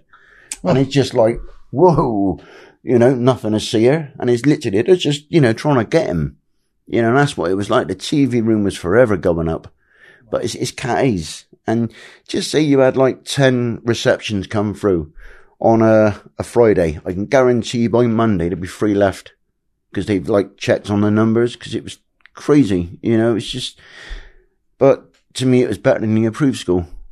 You know, I wasn't going to get raped. I knew who to avoid, to, you know, to look out for the sisters and stuff. You know, so you kind of avo- avoid them, you know, and just keep some good people. But you just, again, you, all you do when you're in prison, you're making good of a bad situation. You got yourself put there. The best you can do is toe the line as best you can, get on with it, and try and learn something from it. You know, try and take a piece of it with you. Mm. The, you know, I think I used to get a lot of it off with the lifers. I used to think, I, I got a chance. They haven't. They're never getting out. And when they do, they're on their life license anyway. And there's nothing. If they were to sneeze in the wrong direction with probation, they're going back. You know, so at least with an E D R, earliest date release, or an L D R, whichever last date release, at least you were free from it. You know, but with those guys, then they're just part of the system, aren't they? They're just part of the wheel. It keeps revolving round and round and round. You know, that's why there's a lot of people that have come out uh, doing little podcasts for themselves. And, you know, I don't get what they're doing because half of them's on license. And it's just probation ain't going to see what they're saying. It's crazy. Some of them are doing them from the prison cells now. I really? Know. Yeah. I saw yeah, a guy, there's quite a few, isn't there? That yeah. yeah. I saw a guy the other day. Yeah. I ain't going to say his name, but because I don't want to get him in trouble. Was his first name Sam? Yeah. Yeah. Do you see yourself? I got phones in the, in the bums. Like? Well, you can, your little plug-in phones are like that, aren't they? Tony? We've seen the li- we were talking about yeah. the little bum they phones. Are. And they're all plastic, so they don't ping up on the... Did you see yourself when he had his clothes hanging up and yeah. he was on about his photographs? So, oh, and... so how, how did they get away with all that then? Can't, can't the guards like... So these new things, yeah. they're undetectable. So when you go on the, the big boss, the chair, yeah. the yeah. insides are plastic of the all phone. Plastic, yeah. So it doesn't set anything off. But again, what you got as well, you've got to remember, and every jail got them, and I'm sorry to say it, you're going to have a bent screw. Yeah. And your bent screw is a young screw. Because what you do, look, you go onto them, don't you? you? You're singling that screw out. You know, you're all right, you are, Governor. You're a good guy, you are. If it comes on top, the lads are going to back you. You try and get them on your side a little bit. You're bringing them across. They, they don't realise it.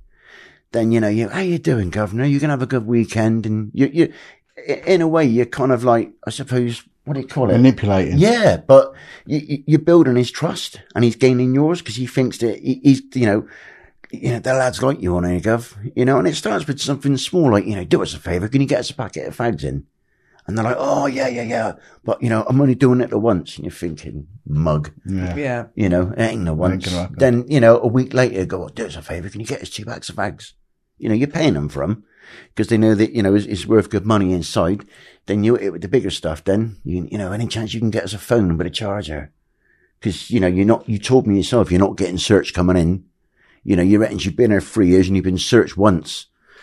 And they're like, oh, go on then. But don't, you know, do it again. And of course, you, you just get them in. Well, you got them then, didn't you? Of course you have. There, there was a, a guy when I worked in South London, and he was getting information for criminals, like for gangsters and whatnot. And, um, they were paying him two grand in an envelope. So they'd say, we need a check done on this, this guy, this guy. And he was doing it for the competition, and he'd get an envelope. And then he handed himself in in the end. Cause what they did was it got escalated more and more, exactly that.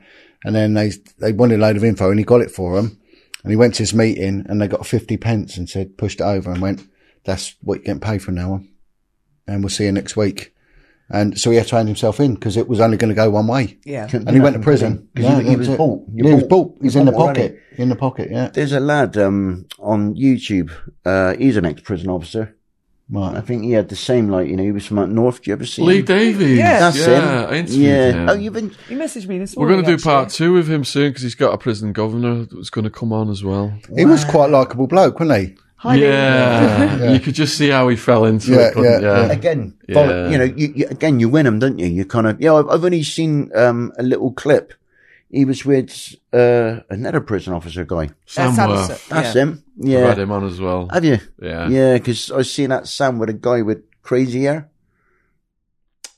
Oh, Marvin. Um, Lee Marvin. That's him. Yes, out of Manchester. He's Wonder- just been on. Um, Lad Bible as well. He's got a hell of a story. Yeah, he seems... He's the one who at the recent... what's um, It was the weigh-in for the boxing event in Manchester. Okay. And Living in London got socked by one guy and then got socked by another guy. Oh. And it was actually Lee Marvin came in and protected...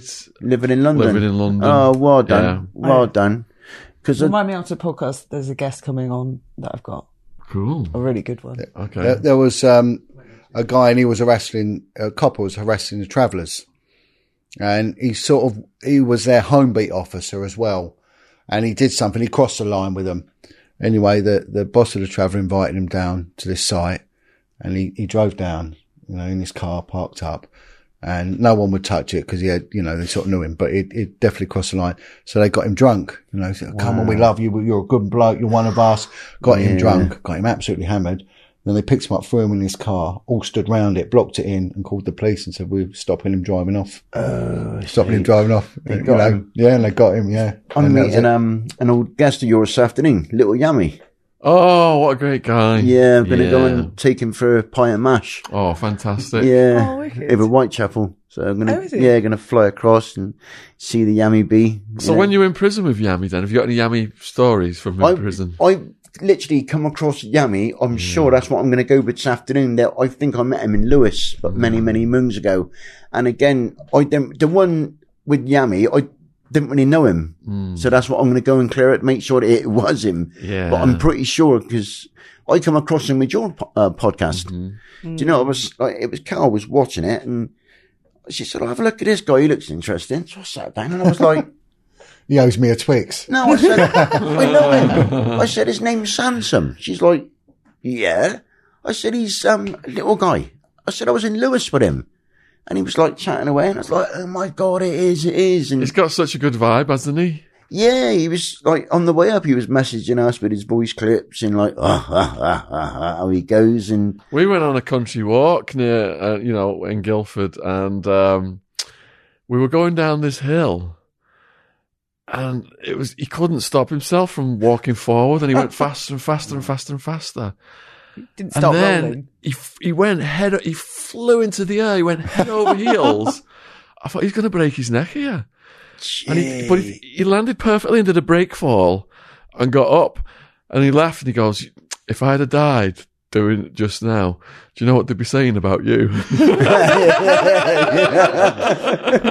But he's, brilliant. You know, I, I, first time I'm meeting him today. So yeah, yeah, and he's he's he's a really he seems a really good guy. He's just always smiling and always giving off this positive energy, and he does. Isn't he's, he? A, he's he's a yeah. positive guy. You know, he he really is a positive guy. Did you meet Charles Bronson in prison? No, no, blimey. No. What, what about any any notorious? Um... I met loads. You know, you, you're gonna. I meet. um In Lewis, do you know Neil Razor Smith? Yeah, the yeah, bank robber. He showed me how to use a tray. Yeah. How to use a tray in as a weapon? Yeah. How how do you do that? So basically, just say that's your your tray. Mm. Obviously, if you got beef with someone after grub, you kind of use the corner of your tray to, mm. you know, yeah, give them a little bit of a cheekster sort gotcha. Of thing. Yeah, but he. You know, I knew, like, obviously with Frank Fraser and met Charlie Cray in Long Lartin as well, mm. you know, and there's a good one, like, you know, there, there's, what else would I say? There's so many, you know, but it wasn't until you got older that you see them doing podcasts, like um Tony Lambriano. Uh, oh, right, yeah, yeah, yeah. That's Chris's brother. Chris, yeah. Yeah, and Jimmy. Yeah. He's the, he's the one that passed away.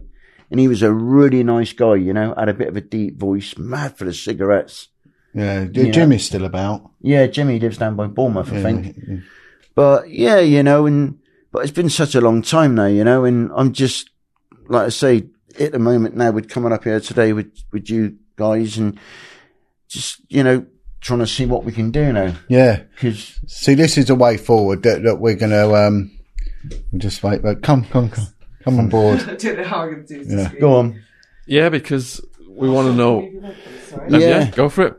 Because obviously, how how did um? Well, When, when is this bicycle Well, well it'll be in the summer because I, I, I work with kids, so I, I have to go by the holiday thing.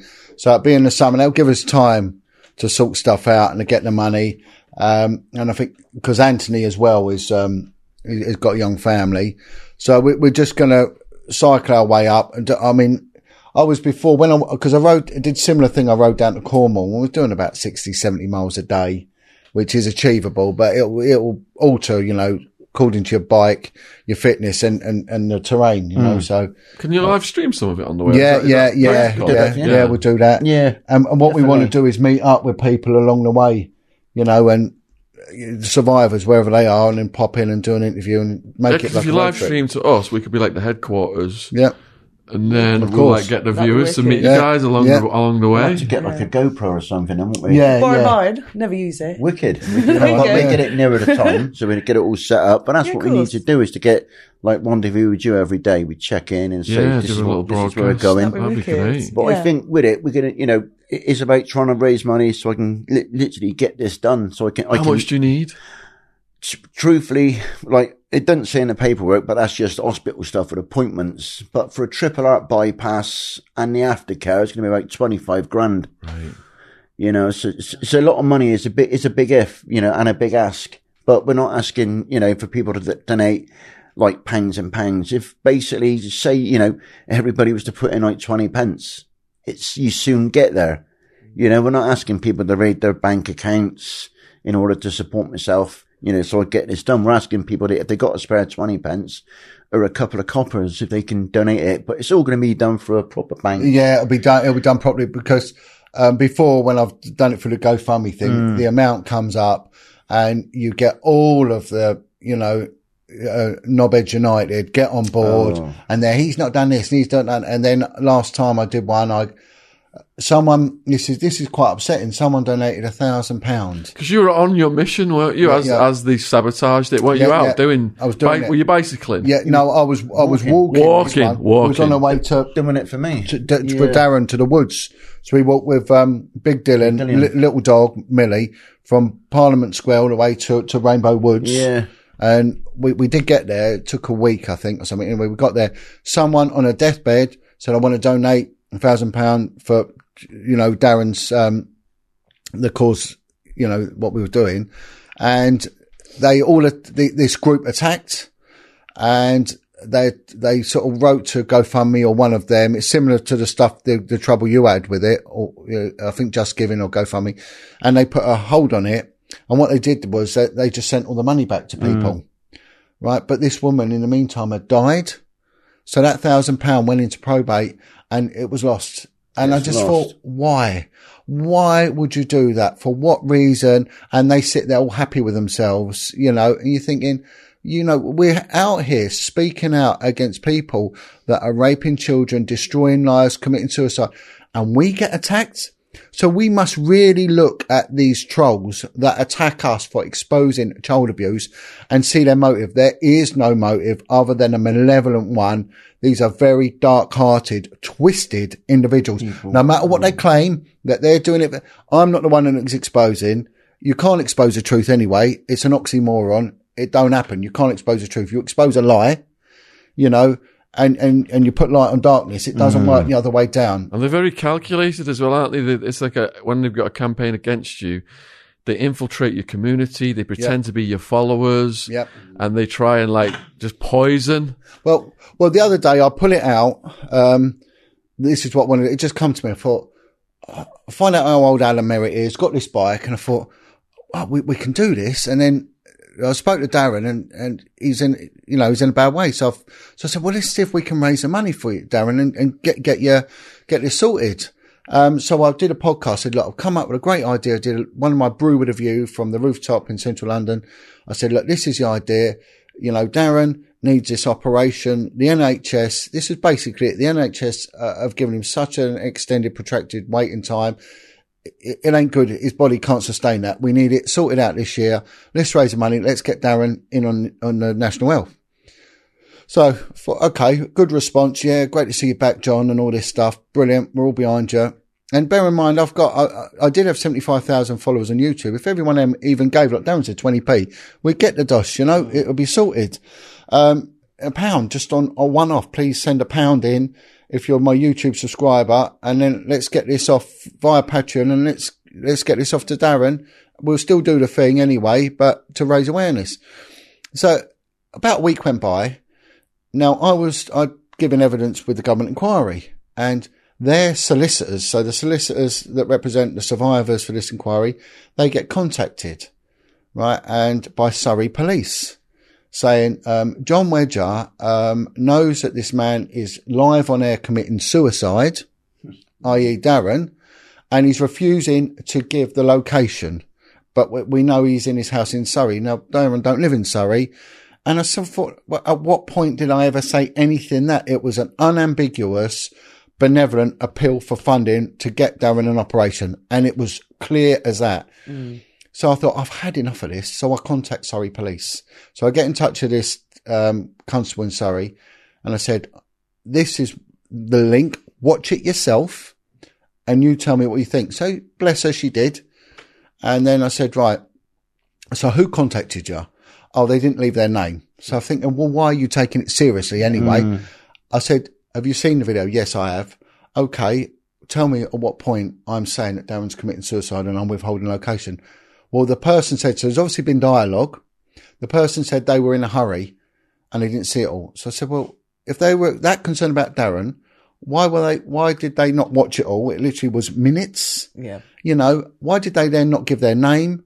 And I said, surely this is malicious. This is one in a long line. And again, contacting the, the I C S A solicitors to discredit me, another, to embarrass me and discredit me. A long line of people that have rung up the solicitor firm doing it. Clearly a load of nonsense. That ran, and not leaving their name and then getting the police involved. And this is what they do time and time. Mm. We had another incident, which we can't go into because the police got involved in something. Again, Surrey Police and yeah. someone else. And this is what they do. They are so twisted. And in doing this, we protect ourselves because we're saying to the police, we are not out to purposely, intentionally commit crime. All we're here to do is to expose this evil underbelly in society, which is preying on children. That's all we're doing, and giving the voice to the voiceless. That is it.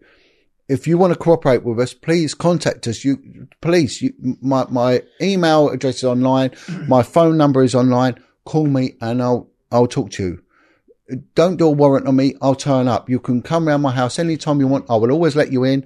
I will always surrender a data storage device to you because I'm totally up front. If you need to look in my phone, my computer, you can come anytime. You want me to attend police station? I will willingly come and talk to you because I have no intention of committing any crime. But I have a problem with people who sexually abuse children. I have a major problem with it. And I will push the boundaries of the law as much as I can to do what I can to protect them. I'm not going to cross the line, but my toes will be on it to protect the children. Uh, you can't get any clearer than that, really, can Great you? Great message. You know? It is a good message. And I'll just say the same with, you know, John going forward. The, you know, Surrey Police or whatever police, they've got no, you know, I'm not going to commit suicide. So if anybody does, again, try salvage, you know, I, I, I'm in such a good place in my heart of where I want to be. And I know that there's hope. You know, and th- there is a, a life to come once all this is done. So if anybody's trying to sabotage it by saying that, you know, John's watching me commit suicide, is an absolute load of cobswallop, you know. And, and you know, John just stated his mission, and you'd think that everybody in the world will be behind you yeah. if you yeah. want to protect kids. Yeah. But once you start putting videos up about this stuff, you get you go through hell. Yeah. You do, Sean. You, the campaigns start. I mean, we lost our channel twice over it. Yeah. Hacks. Trolls, black ops, you name it. Is, you know, that's the thing. That's, that's what I'll say. But with like myself and John going forward, we're going to do the ride, you know, with my, I, I bought a, a, a van last year, uh, transit van in good conditions. We use that as a support. What, chuck a mattress in the back?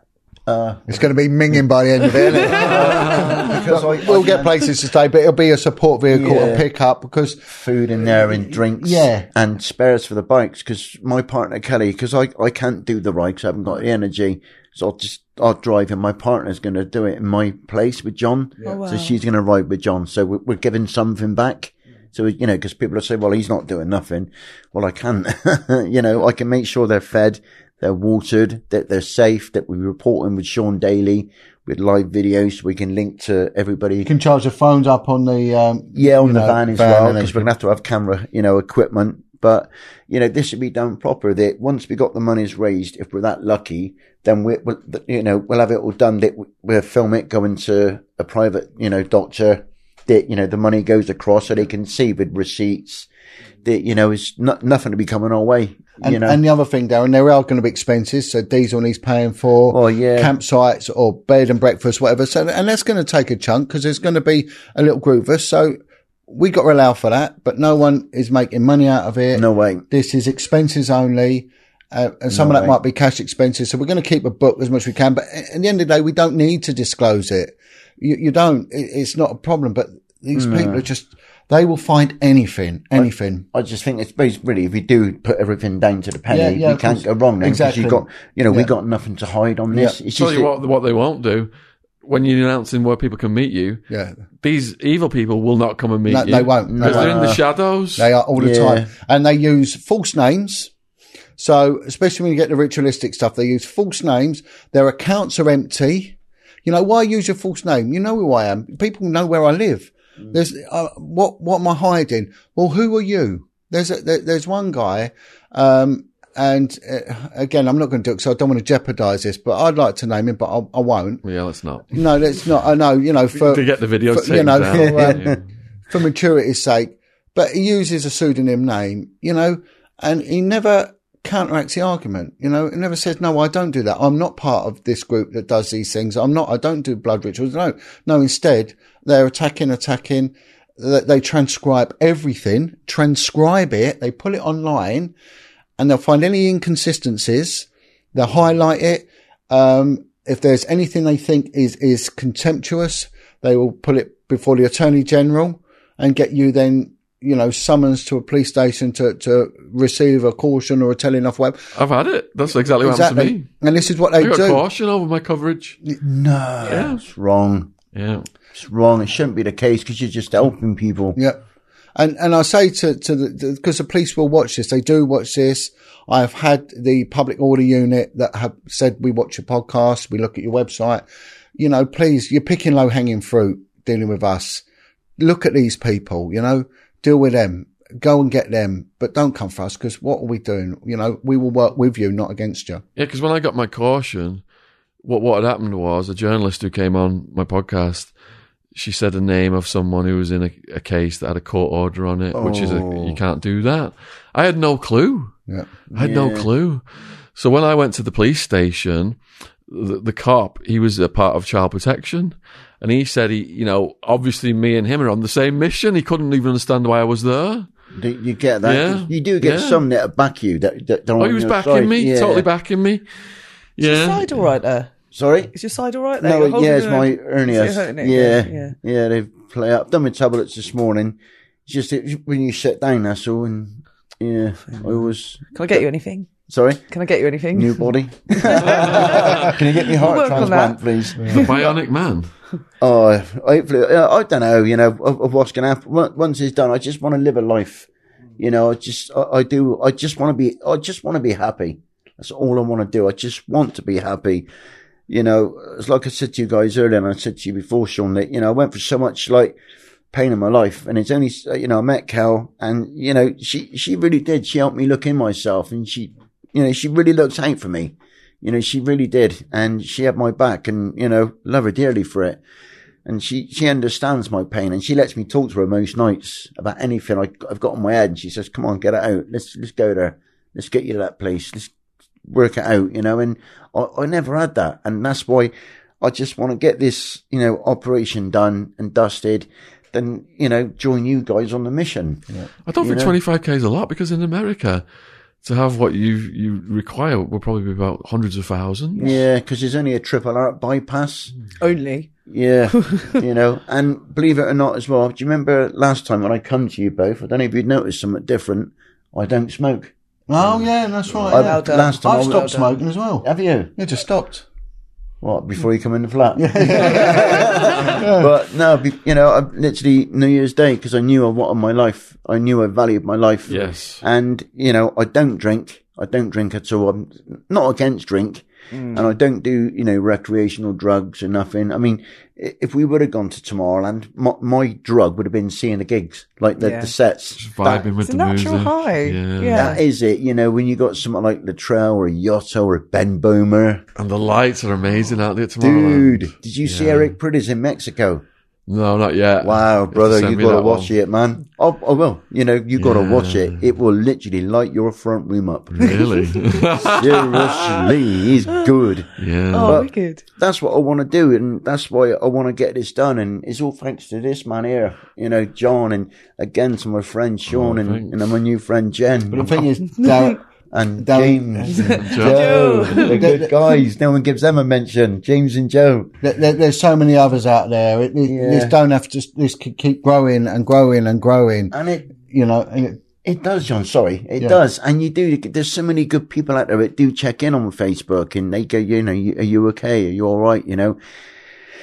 And I think a lot of people think I'm being rude, and I just go, yeah, I'm okay, because I don't really, you know, want. I don't really. I'm not a big talker, believe it or not. And, my, you know, I just go, yeah, I'm, I'm, I'm all right. You know, I've got my battle. And, you know, I put a little bit on that again, as James has seen, you know, of how I've been. I've done a few lives in the hospital when I was in there.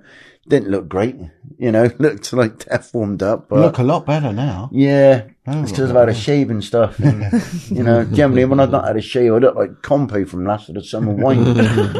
You know, but I suppose now when you look at it, it's a bit like looking at a young Burt Reynolds. Yeah, that's it. That's where it was. I knew it was something. Standing yeah. like a young Burt Reynolds. Chiseled. Chiseled. I knew you was dodgy. Yeah. uh, but yeah, going forward, we just want to get this right and, done. And, Make a memory. And, and, and also, you know, big up all the other groups, the Beach Home groups, oh. Martin and...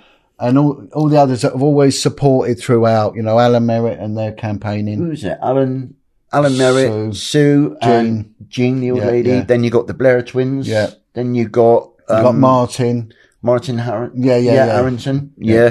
Then you go up again. You got a few, ain't you? Going up. Yeah, it's quite. Look, Sandy, um, Sandy Smith from Quarriers. Yeah, and they all right. sort of all, all, all interlink, you know, and. And back each other up, and they don't fight. There's no kicking. There's disputes here and there, but you know, they do, and some of these, you know, they're in their seventies. I mean, Jean is in her eighties, and she's still out campaigning tirelessly because of what Getting she went out. through as a kid. You know, yeah. And can you imagine what it was like in the fifties in these homes, post-war England? It was absolutely horrific what they went through. Did you, you know? get a chance to watch our podcast with Christopher Spry, who survived yeah. the U K's most evil mum? No. Oh, wow. Made me cry. Really? Yeah. He's still... Well, didn't he just have to have something removed from his body recently? Yeah, he's doing all right, though. He's out of hospital. What was it he had to have removed? Was it like glass or something in his... They found a blade in his throat. A blade? Oh, my like God. A, a knife blade, She yeah. fed him a blade? Oh, Table kinds. legs. That's just a, all sorts. That's just a little oh. bit of it. Where was he? Yeah. He was battling a lot of stuff. I think he was out... Yeah. Wasn't he out Bristol way something? So he's Cheltenham. Cheltenham. Cheltenham. His yeah. sister, Victoria, committed yeah. suicide. She yes. did, yeah. She wrote the book. Yeah, yeah. Victoria Spry, but she yeah. changed her name to Victoria something. Hamilton. Mm. Yeah. Well, she she went away, did she, the mum? Yeah. Yeah. Yeah, she's out now. Right. Roaming yeah. about, yeah. Well, and, and what, what uh, you know... Every time she took them to hospital because the injuries she put on them, yeah. she moved... to different areas, yeah, yeah, yeah, different yeah. hospitals, so they look like isolated incidents, yeah, yeah. and she had these stories to back it all up. But, but this this is what people need to understand about psychopathy. They they cry, lie, and deny, mm. you know, and we, we've just seen it with, again, it was all about, part of my mission was changing the face of a...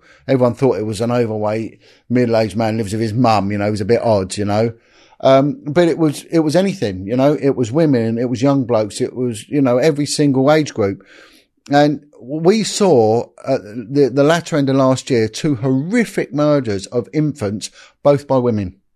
We saw the little boy, was it George or something? The little poor. Are we allowed kid. to say the names of these? Uh, dead. The kid's dead. Oh, the dead. Kid dead, and there's a prosecution. Yeah. Um, and it, yeah, and it's been named in the papers mm. and everything else. So, and this was the the, the, the feckless, weak-minded father. His new girlfriend tortured this poor little boy to death, tortured him, and he was a poor little kid that was crying out, saying, "No one loves me," and they were feeding him salt. His body was dehydrated. And the other one was this poor little girl, I can't remember her name, and it was the lesbian lover of the mother who who was a door door person. And was, she, that, was that one in the north? That yeah, one? and she was caught giving the kid right-handers, leaning over the car and punching. And the kid had bruises and was going to school unchallenged. Unchallenged. And you think, and again, the social services listen to these people.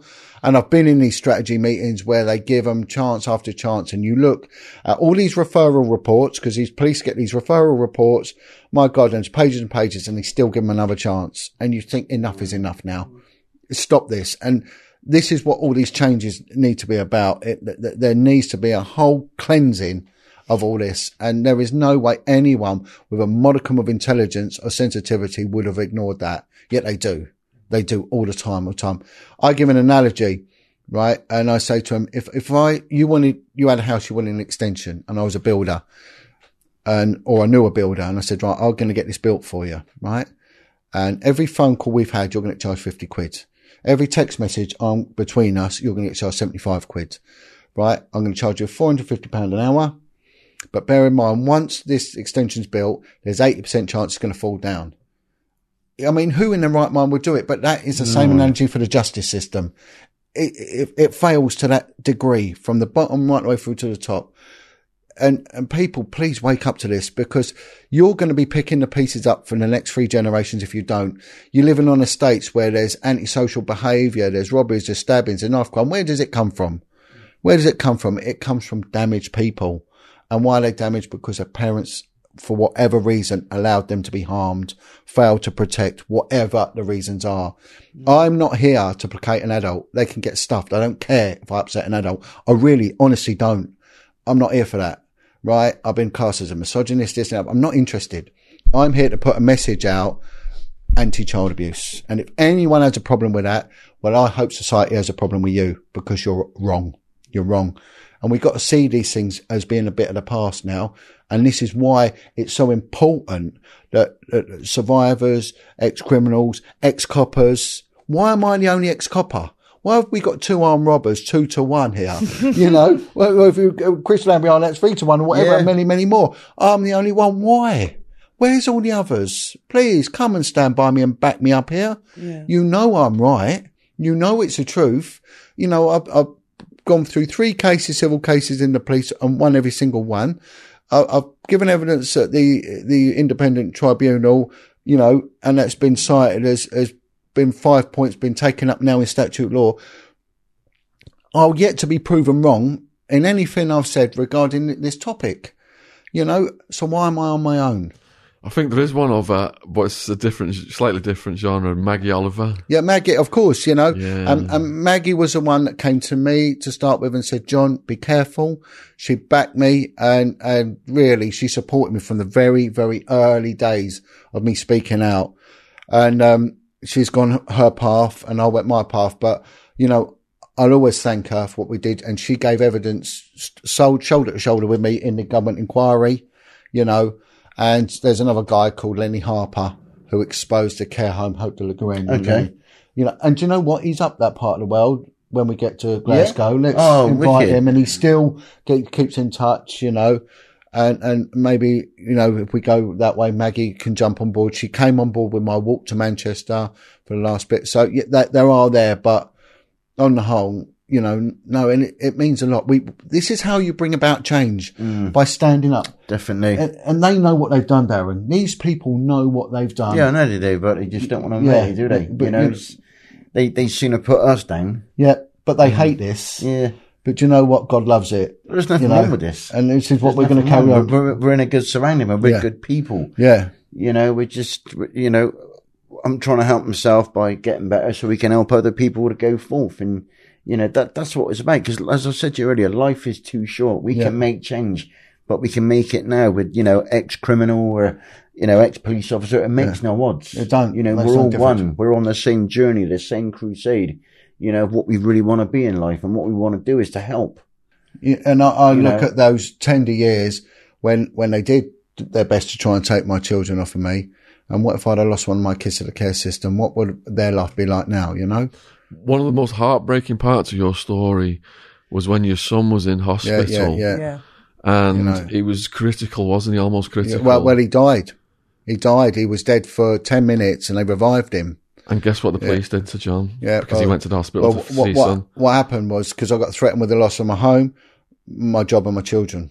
Right. Mm, yeah. So, so my home, they didn't pay me for nearly three years. I was only because I was working on building sites, you know, and that I managed to keep. The banks come round and to, to do an assessment to take my house okay. off me and that. And the woman, she'd been in a care home and she said, John, they ain't getting a penny. You pay us a penny a month, a pound a month. And anyway, that, that got resolved. I ended up having to Stroke pay it back, that. but bless them, you know, yeah. so I can't knock them too, too much. Um, my job, well, there was nine cases against me. I weren't going to lose my job. I was going to lose my liberty.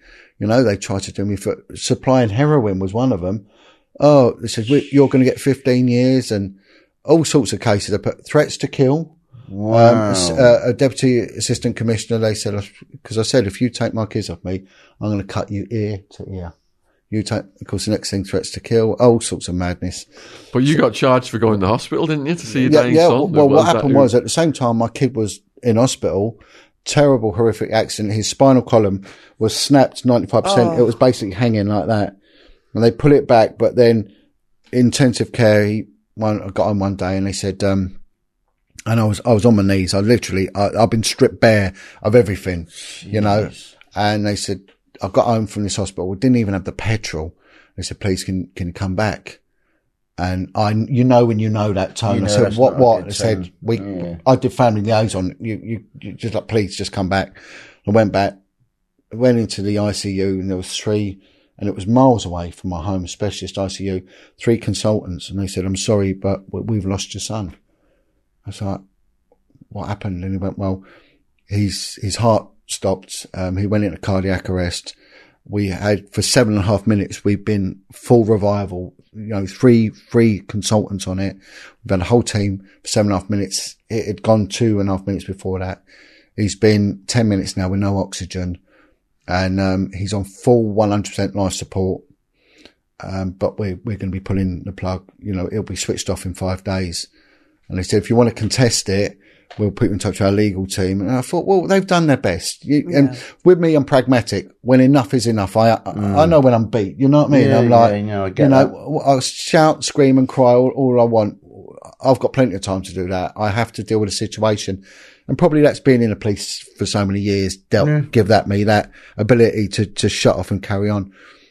And so they said, and this was also another turning point in my life as well.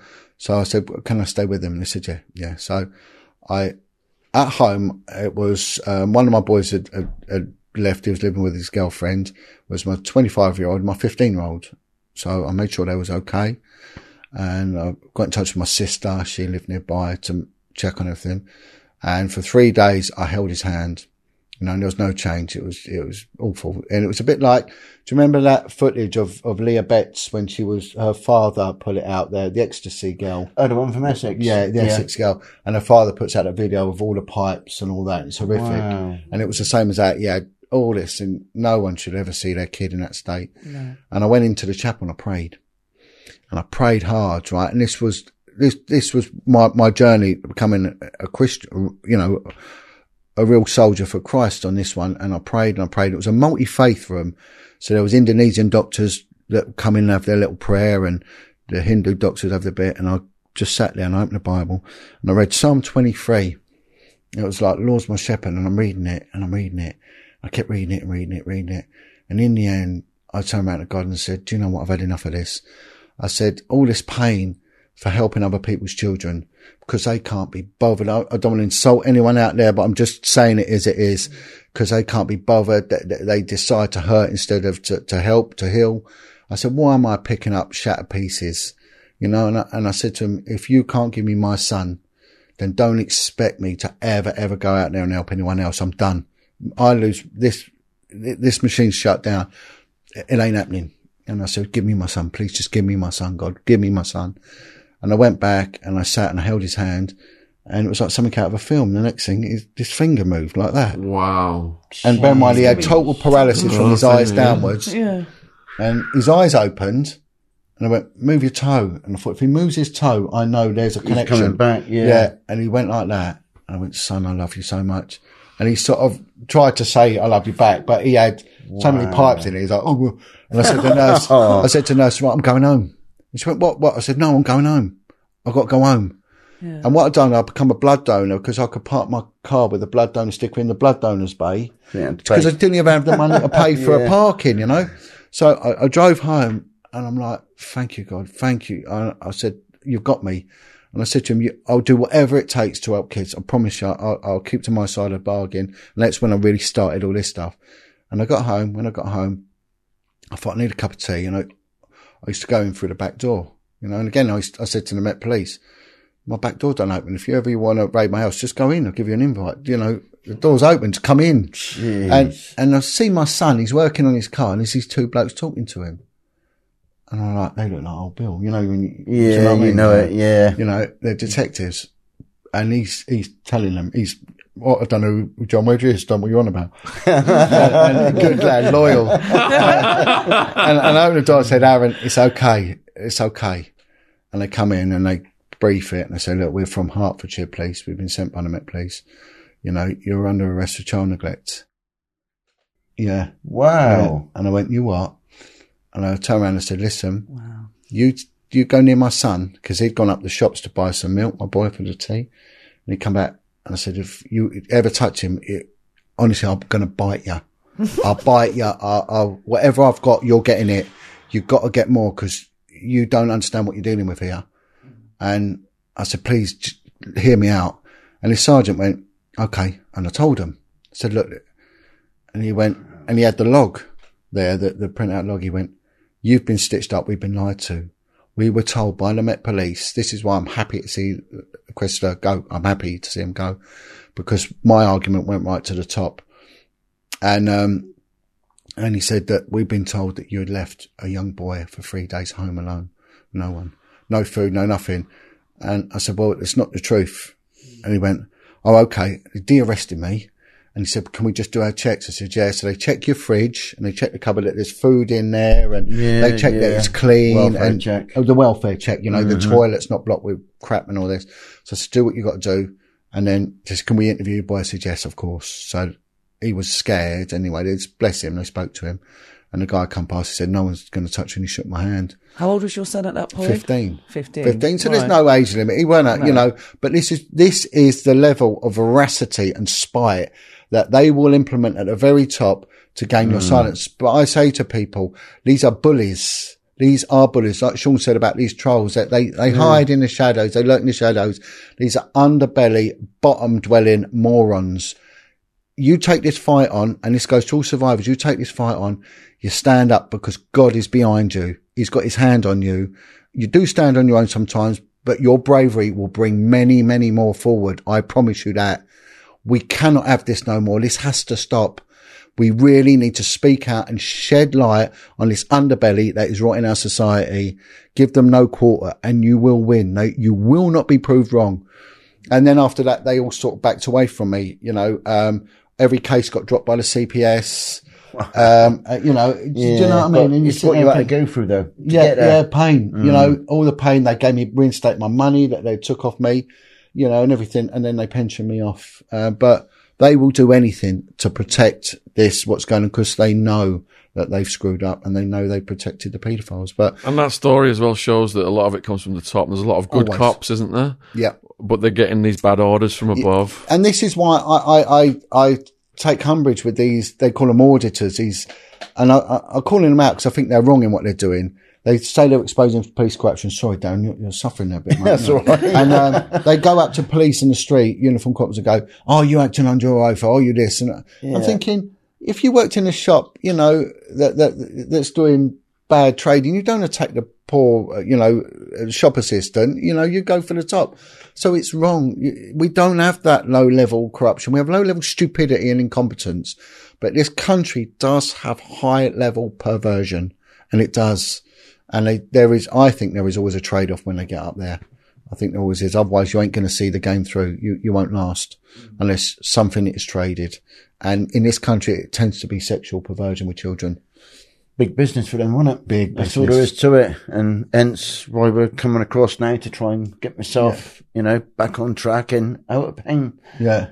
To live a normal life, whatever that may and, be. And can clearly see you're in discomfort there, yeah. you know. It's, um, it's just a bit sore, that's all. How, how can Darren reach you then? Uh, people reach you, Darren, support you? So on uh, Facebook, because, you know, I've done a few things I've recently. I've got rid of my old name, so I've changed my name by Deepole now. So um, uh, my real, like my name now under Deepole is Hugh Hefner. You're joking.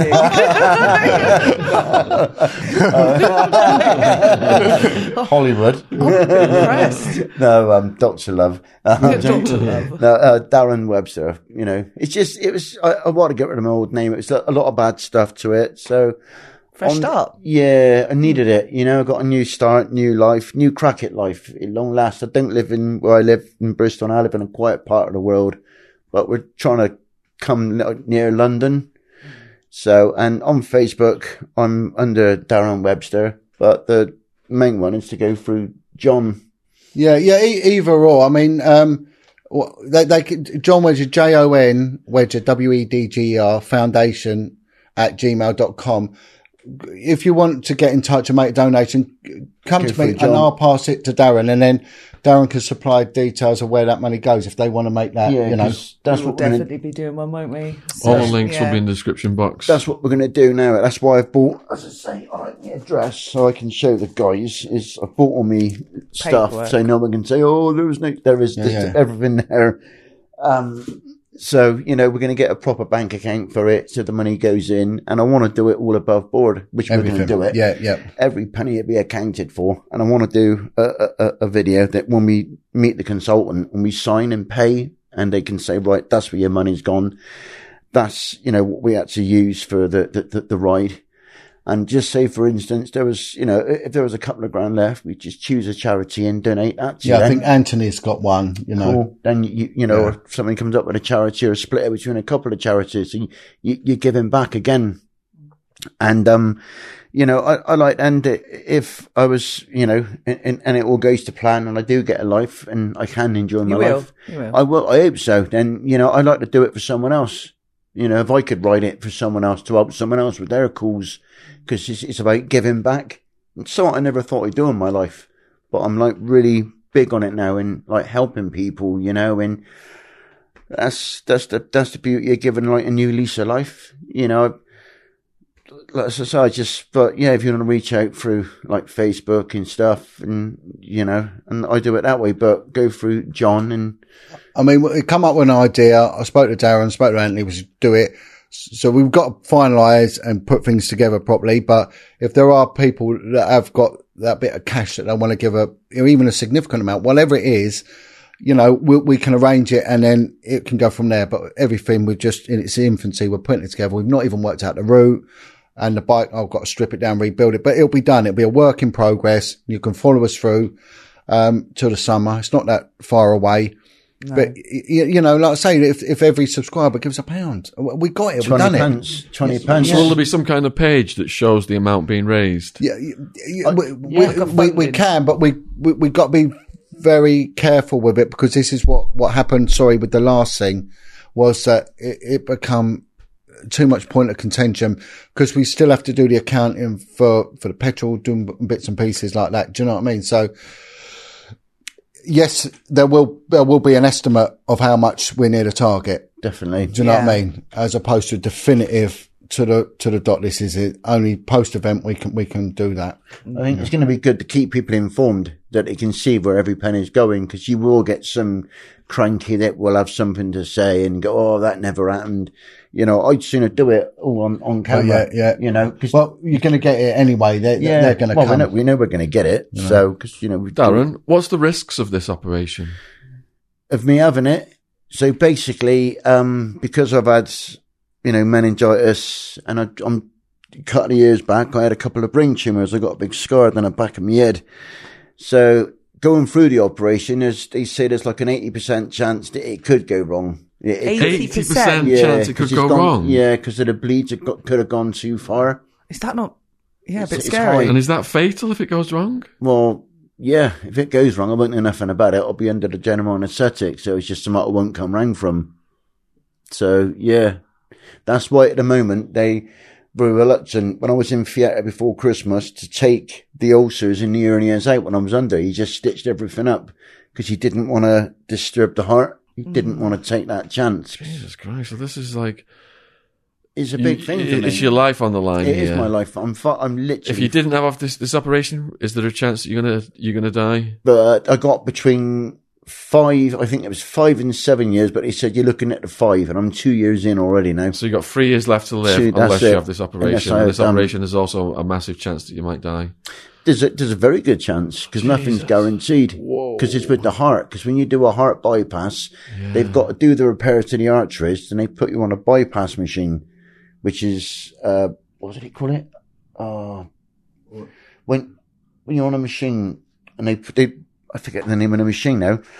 Um, so when you're under anaesthetic, they got to bypass your heart. So they got to put yeah. your heart machine. You go oh, on a, a, a heart machine, machine yeah. to pump your heart for you sort of thing. Then when you come off it, they got to restart, restart your heart. Restart the heart, that's it. Yeah. So there's a chance that that's if, if, if it's fragile, mm. if anything gives away with the new valves or artery. But again, you know, with the my view, because they got to see how bad the artery is, how bad it is bleeding. Be- before Christmas, back in last summer, it was mildly. It went slow. It was a mild leak into my stomach. And that was what got me ill because I had a collection of blood and it just turned into, well, it wasn't coming out. And how's um, this affecting you psychologically, facing death like that? It's hard. It's hard. When I look up, I wake up every morning and I see Cal go to work and I think, you know, one day that may not happen. You know, you, you do. I, I face it every day. I look at myself in the mirror and I really, really do. And I, I hate, I'm not a vain person. I, I hate looking at me because of what I've gone through. So yeah, it's a big part of me. It still hates me for what they've done to me. You know, I can't escape that.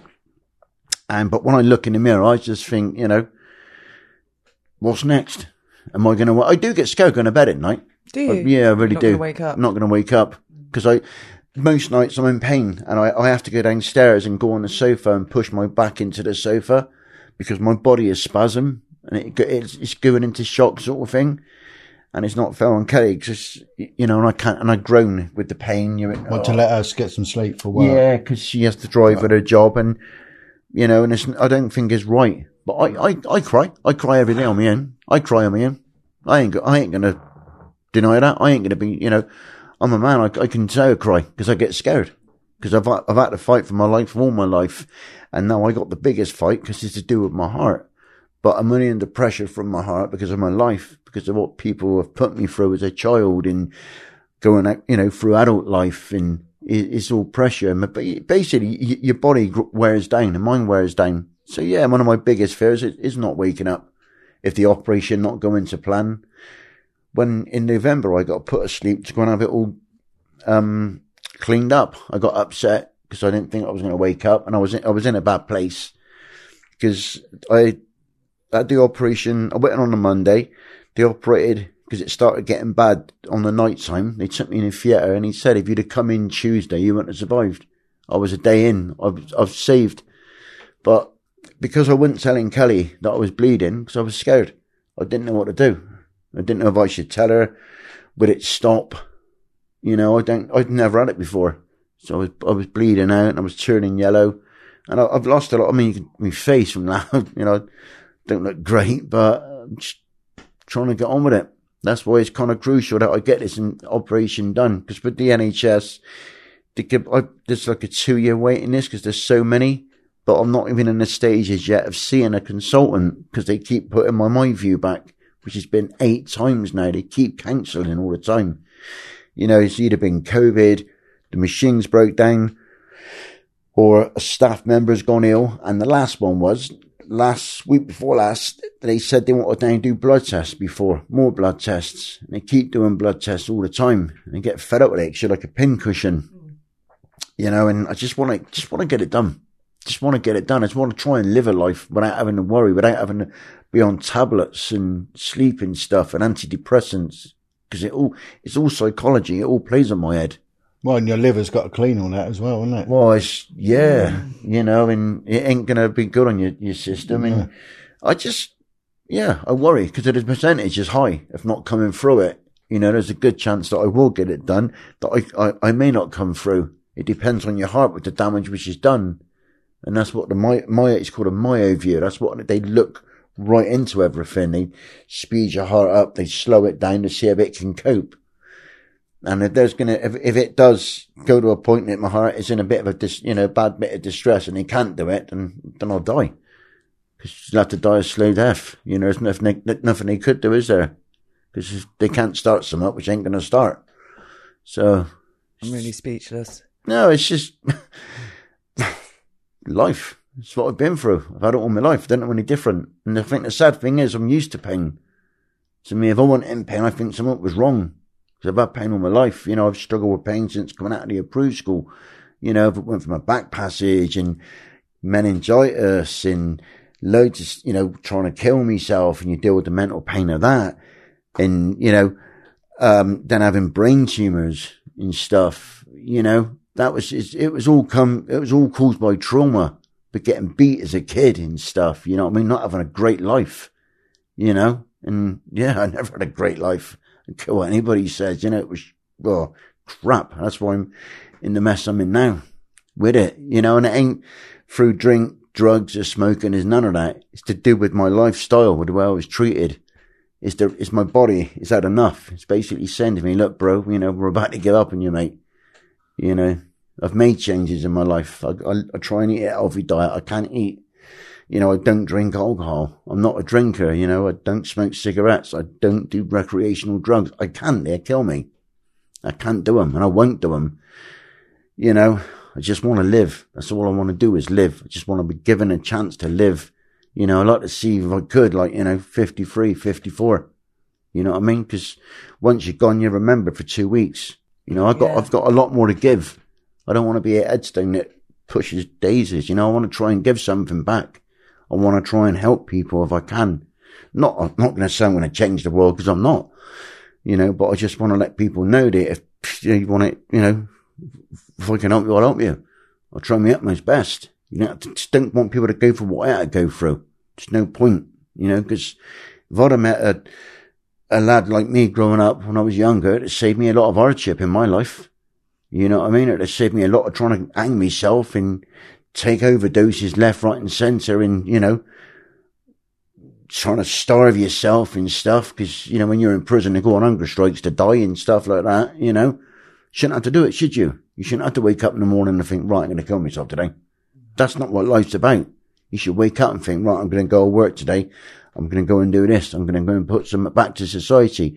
Not wake up, look at your bathrobe and think, right, that tie on the bathrobe is going to go around my neck. You know, you didn't do it for a, and I wouldn't have tried for help, so I didn't do it in places where people could find me. I was just unlucky that people found me. Mm. You know, I didn't realise that once I was trying to hang myself on a tree that was being watched by a couple. I made sure it was out of the way. They were walking a bleeding dog. I wish they'd have called them, but I didn't realise they were watching me. And I put a rope and, and I swung off the tree. The bloke caught me. Oh, dear. You know, and I was angry afterwards when I got released from hospital. I hated that person for catching me. He had no right to. Should have just let me swung and get out of this pain. You know, it's all right when you sat there with a psychiatrist and they're going, come on, mate, life ain't that bad. Ain't it? Get inside this body and I'll show you what bad's about. Get inside there and see where that journey took me. Because believe you me, you don't want to look back and you don't want to go back. You know, you just... And that's what I used to get upset about. That's why I used to just think, right, that's it, I've had enough. Trying to get out of this shit now. Like, you know, I've had enough of this body. I've had enough of these nightmares. I've had enough of the breaking out in hot sweats all the time. Can't sleep. It's not right. That ain't life, is it? You know, I should have been given a chance like everybody else. Yeah, I made mistakes. I can't take them back. And I'm sorry. I can't take them back. But I was in pain. I didn't mean to do the things I did. you know. She couldn't help it. Didn't know any other way. Couldn't read, couldn't write. Couldn't exactly go and get a job, could you? You know, couldn't fill out a bleeding application. Mm. You know, McDonald's at one time went up higher at me because I couldn't read. You know, I'd have been giving her food to the ash bin thinking it was something like that, you know. But it is what it is. But I just try and make light of everything. I try and smile as best I can. You know, I try and be polite to people and try and stop and talk to people. You know, how you doing? You okay? You and good? And it's nice. Just, you know, sees people smile. You know, that's why I got my dog in, so I can go out for walks with the dog in, in the woods and just escape me and him. You know, it's lush. It's really, really nice. Just want to be out of pain, Jen. Just want to be out of pain. Not a lot to ask, is it? You know, people ain't got twenty pence, and I understand. It's fair enough. It's tough times. And if we don't meet it, we don't meet it. It's not the end of the world. I've lived my life. You know, I mean, I've lived mine. I've done mine. You know, just, I think I'm gone a little bit, little bit longer. Got a lot more to give. Know, if I can get yeah. a chance, but if I can't, I can't. There's nothing you can do about it, can you? Your day's marked up for you, and that's it. It'll be what will be. You know, like to think I'd left a bit of a legacy. But, you know, like to do it another year or two more yet, but who knows? Well, God willing, God willing. Yeah, but yeah. that's it. Sorry. Oh, no, that was powerful to, stuff. How am I supposed to close this interview after hearing that? Bloody Everyone hell. Donate twenty p. Yeah, I'm oh, sorry. Hold on a second. Yeah, sorry. You were dazed. Can I have some of your antidepressants, Darren? Yeah. Well, how many do you want? Last, um, all right, so I'm going to finish this on a happy... Uh, my brain is gone. How did um, you meet the lovely Kelly? um, Through John. Through John? Yeah. yeah. Get in. Watching me. I didn't realise we were down a live. I thought... There's like ten people watching, and it was a lot of ten thousand, wasn't it, on the yeah, live? Yeah, yeah. ten, seven. Yeah. And I didn't realise. I told my brain that it was only ten people watching me. And she, um, when I put my phone on, she was the first person, first person to say that we believe in you. I had oh. someone believe me. How lovely. Someone believed in me, the first person. And, and, and, yeah. and do you know the, the ironic thing, when we did the, the walk, Can I from, from water? Yeah. Um, yeah, surely. Oh, cheers! When we so did the walk sparkish. From London to, to Bath to highlight Darren's campaign, the guy who walked with me, when we got to Bath, there was a little group turned up to support us. There's one girl that had helped throughout, Nancy, and the guy I'm working with. Yeah. They got talking and they got married. They got oh, married. They got married you, last year. Cupid. Yeah, weird. And that's so, what I'm, I'm doing yeah. this year. I'm so. getting married this year. Yeah. Oh, yeah, yeah. Congratulations. In May. Only a little small thing, little yeah. tiny little wedding. But um, just the both of us got Gretna Green. Oh, love it. Wow. They're cheap, three hundred pounds. That's been universal. Take your dog along as well. Yes, he's the best man. Yeah, he's going to eat the rings, so that wait till he bumps them out. But, yeah, how romantic. Sitting here somewhere with, a, with, a, with a green glove on. Yeah, here we go. Do the glands while you're there. Hey, bleeding sausages. Oh. Put that on your finger. Brilliant. But yeah, I, I met her through... Um, John, like John's we're watching it, and that was it, and brilliant, you know, loved it, not looked back, you know. She, like I say, she believed in me, she helped me, you know, and I was in a bad way. And prior, like two weeks before meeting her, I was trying to kill myself, so I ain't done it ever since. Wow. So, only when she talks. I'm joking, I'm joking.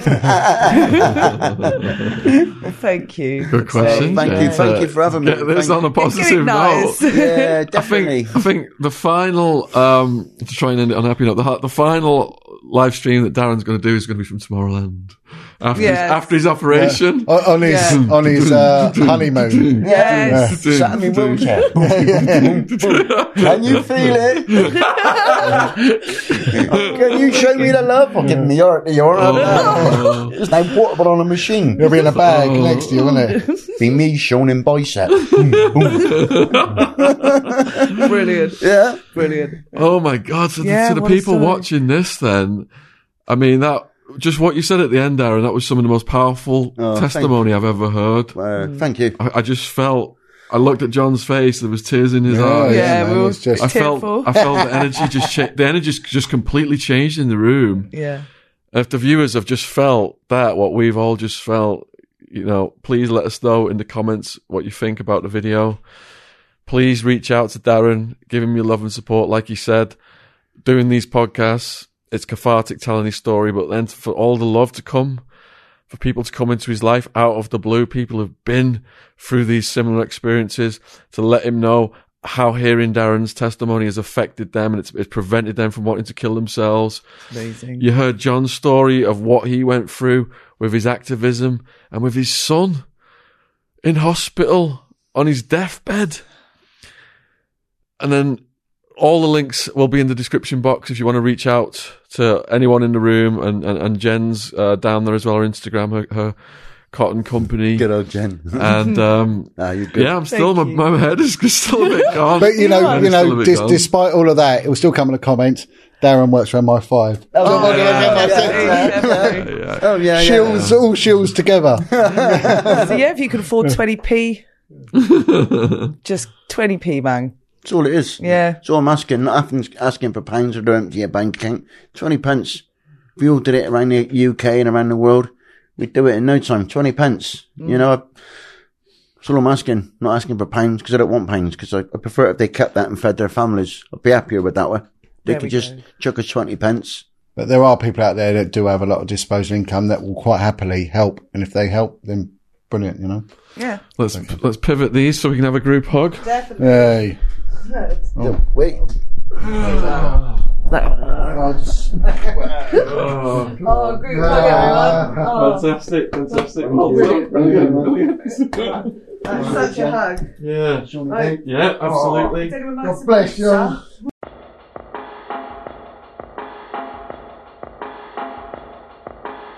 Here at Boomer and Jen, we offer a wide range of organic or recycled clothing. We all know our planet is important. We only have this one. So it's vital that we all work together to slow down and reverse the changes to the environment. Whilst we all know that big industry are having a significant effect on pollution, here at Boomer and Jen, we believe that if we all make small changes, we can do our part. Fast fashion causes detrimental effects to the planet. Not only is nearly twenty percent of global wastewater produced by the fast fashion industry, but there is a considerable amount of fast fashion ending up in landfill. So let's move away from fast fashion items that are only worn once or twice and start wearing extremely comfortable, durable and environmentally friendly clothing and ethical jewellery. Boomer and Jen was founded in a quiet town in Devon in two thousand eighteen. It is now gone from strength to strength as the world is becoming more aware of the current climate situation, helping our customers to buy sustainable, quality clothing. All of our products are fair trade and registered with the Global Organic Textiles Standard Association. Check us out on organic cotton clothing dot co dot U K.